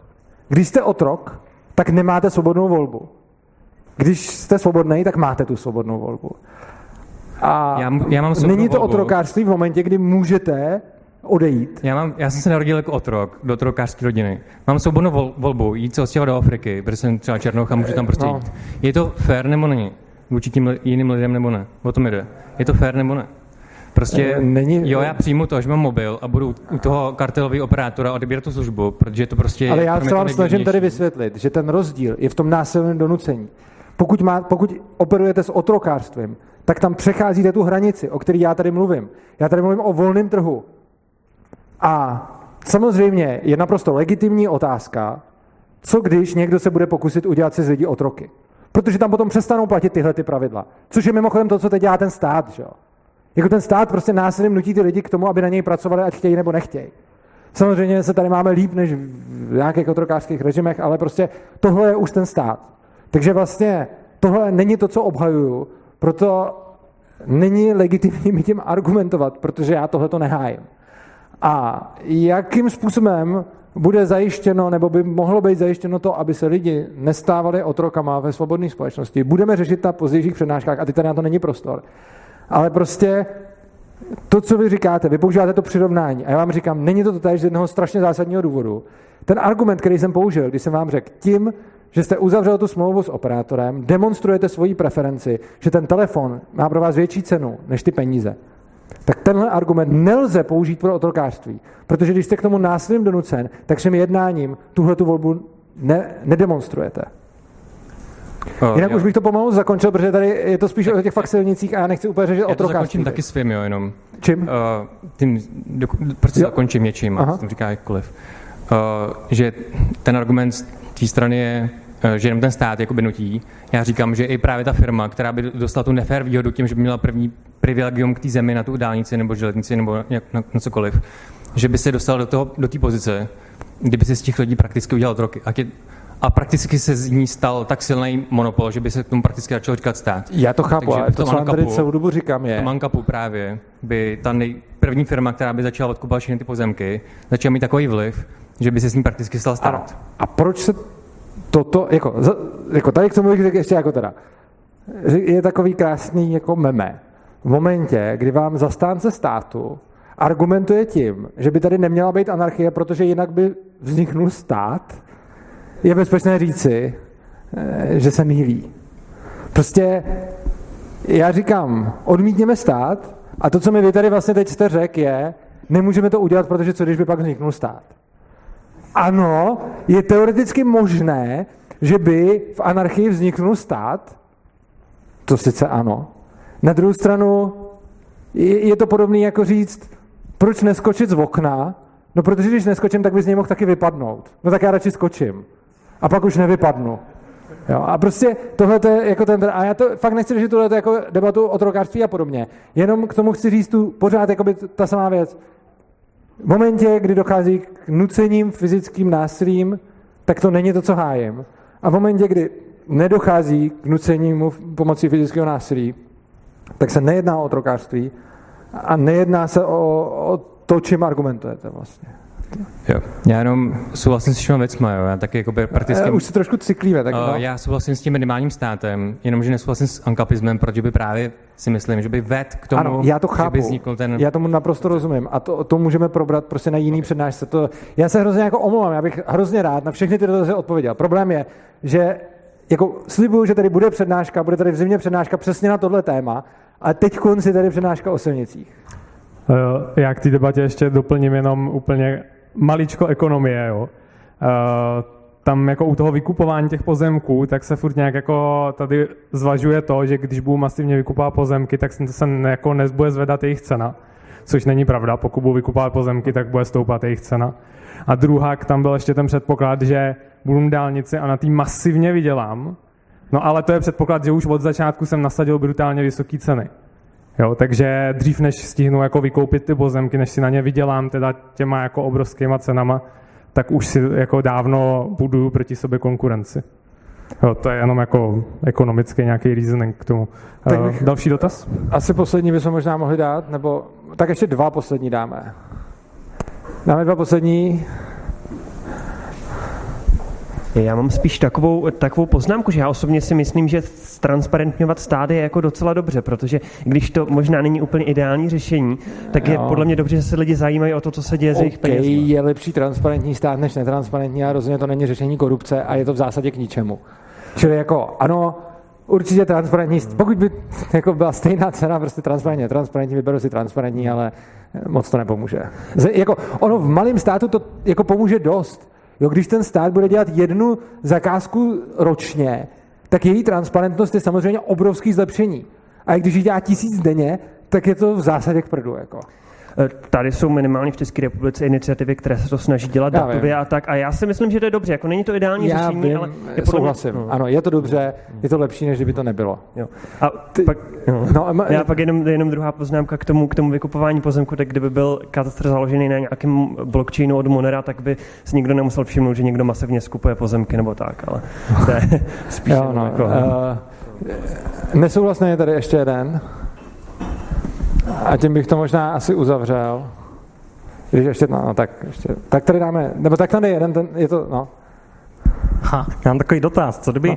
koupil pozemek kolem nějakého do, pozemku, kolem dokola a obestavil ho zdí, aby se ten člověk uprostřed nedostal ven, jak by se dostal ven? Teď to jsem řešil tady. Fakt? No jasně, to je přece ten případ, že když kupuju pozemek, tak je rozumný si zajistit, aby se mi tohleto nestalo smluvně, že tam potřebuji mít ten vchod, který od toho, kdo, od toho člověka, který má kolem mě ten pozemek, si smluvně nechám garantovat uh, to, že, přístup. Takže ty předpokládáš, že na ty smlouvy automaticky budou všechny ty věci zajištěný? Ne, já to nepředpokládám automaticky, já předpokládám, že to lidi prostě zajistějí. Případně ten, kdo provozuje nějakou silnici a chce na tom vydělat, tak si tohle to může dát automaticky okay, do smlouvy. A když to tam nebude, tak to pak můžu obestavit tou zdí, jo? Když to tam nebude, tak, tak ano. To, to, to je blbý. Když to tam nebude, tak ano. Přičemž, ale je ta, jako... Takhle, nemyslím si, že můžeš držet toho člověka jako uvnitř, ale to je potom zase debata o principu neagrese a to už je poměrně jako, to, to bych nechal teď stranou. Tady bych dal poslední nesouhlasnej a, a to už by byl fakt konec dotazu. Tady, tady se, ne, já jsem myslel... Jak ne. byste řešil, kdyby ten člověk, jako stavila by se dálnice, udělal by se nějaký rozpočet, či ti by to řekli, jo, prodáme pozemek a pak by jeden přišel a řekl, já ten pozemek neprodám, protože vás chci naštvat, prostě z principu... A to, to jsem tady, tohle to jsme tady přesně řešili. Jo. Jo, to přesně o tom jsem mluvil. Tak, jo, tak, tak, tak když tak tady... Smlouva, ještě, smlouva o smlouvě budoucí se tomu jo, říká. Jo. jo. jo. O tom jsme mluvili. Jo. Te, poslední teda, úplně poslední nesouhlasný. Jo, vy tady v rámci toho anarchokapitalismu mluvíte o nějaký vyšší efektivitě Aha. v rámci jakoby výstavby silnic a tam asi jakoby můžu souhlasit, ale já bych jakoby se zeptal ještě na, na jinou hodnotu a to je, že vlastně v rámci spoplatnění veškerých transportů člověk má automaticky tendenci optimalizovat ten transport, to znamená hledat nejkratší trasy mhm. a víceméně hledat, já nevím, cestu mezi prací, domovem, obchodem a podobně. A díky tomu jakoby se částečně pro uh, míň, um, míň bohatý nebo uh, míň příjmový uh, se jakoby likviduje uh, forma svobody pohybu. Vy určitě budete argumentovat tím, že nic jakoby uh, není garantovaného, jako máte právo pohybovat se kdekoliv, kdykoliv, jak chcete, ale jakoby uh, určitě, určitě jakoby ta... ta mm, Ta, ta, ta hodnota a ta efektivita toho, že se lidi můžou jako pohybovat svobodně. Já si myslím, že jakoby nějaký paušál na to pohybovat se po celé mám, republice by mě stál asi jako hodně velký. Já mám prachy. Mnohem lepší jakoby argument, respektive pro mě není lepší, pro mě je skutečně dobrý ten, co jste říkal vy, s tím, že to nemá být garantovaný, ale argument, který pro většinu lidí bude lepší. No, dneska si musíte, sice si neplatíte tak vysoké cesty jako autem, ale platíte si, jako za ty cesty, ale platíte si benzín, že jo, který je zatížen úplně nechutnou spotřební daní. A když říkám nechutnou, tak to znamená, že prostě cena benzínu bez daně je asi tak jako třináct korun. Jo. A krom toho, tady máte to zdanění, o kterém jsem mluvil, že jo, stát vám bere dvě třetiny toho, co vy děláte. Takže ano, nějakým způsobem by bylo dražší platit za, za ty silnice pravděpodobně, protože byste platil na více místech a podobně. Na druhou stranu, za prvý, budete mít mnohem víc peněz, protože vám je ten stát nesebere na těch daních. A jako když říkám mnohem víc, tak to znamená tak asi třikrát víc. A za druhý, nebude ten benzín zatížený tou obrovskou spotřební daní, která dělá většinu jeho ceny. Prostě ten benzín stojí fakt málo, jako sám o sobě. Chůze je docela a, levná. No chůze je levná, ale k tomu nepotřebujete ty silnice, že jo? No, vy jste mluvil jakoby o celkově, jakoby o jakýmkoliv, jakýkoliv formě jako transportu. Ano, a samozřejmě by bylo absurdní, aby si, aby cena pro pěšího byla stejná jako cena pro auto, už protože to auto způsobuje tomu, kdo to vlastní, jako vyšší náklady. Krom toho prostě ani teď nemůžete jít kam chcete. Že? Jasně, ale asi souhlasíte, jakoby, že ta svoboda, svoboda pohybu by byla radikálně omezená ne. vůči preferenci toho, jak moc se chci svobodně pohybovat a jak teda kolik do toho vložím financí. No takhle. Nesouhlasím s tím, že by byla radikálně omezená, ale souhlasím s tím, že by závisela na financích, ale to jsou dvě různé věci. Ono totiž, jako ano, ona by závisela na financích, ona mimochodem i dneska závisí na financích. Jo. Jakože, když byste se teď chtěl svobodně pohybovat do New Yorku, tak se prohnete. Čili jako i dneska vám svoboda pohybu závisí na financích. A to docela výrazně. Protože to, co je levný, je to chození a tím se nachodíte. Jako tak záleží, jestli budete dělat jednodenní tury nebo to, ale prostě jako desítky kilometrů, stovky. Takže tím si pokryjete jako něco, ale je prostě jako svět je velký. Že? Takže i dneska je svoboda pohybu dost finančně proplacená. A ano, souhlasím, svoboda, financí, svoboda pohybu bude záviset na financích, bude na nich pravděpodobně záviset o něco víc než nyní. Na druhou stranu těch financí budou mít lidi víc. Čili je to takový to lepší nerovnost v bohatství než rovnost v chudobě. Že? Prostě ve výsledku bude ta svoboda pohybu větší, i když závislá na financích. A můžete samozřejmě argumentovat chudejma lidma, nicméně tam je to přesně tak, že vlastně i ty chudí lidi si strašně moc pomůžou oproti tomu, jakože ten stát i dneska bere těm chudým strašně moc, sice jako možná trošku méně než těm bohatým, ale prostě stejně jim vezme víc než půlku toho, co si vydělají na všech těch daních. Takže prostě ty lidi, když budou pak dvojnásobně, trojnásobně bohatý, tak toho prostě dokážou nacestovat víc. Jo, a to, že třeba si neprocestujou republiku, vykoupí to, že letenka někam bude, nevím jak v nominálních cenách, ale v reálných cenách klidně třeba jako za dvacet procent než je dneska. Že? Tak já vám děkuju a jsem moc rád, že jste přišli.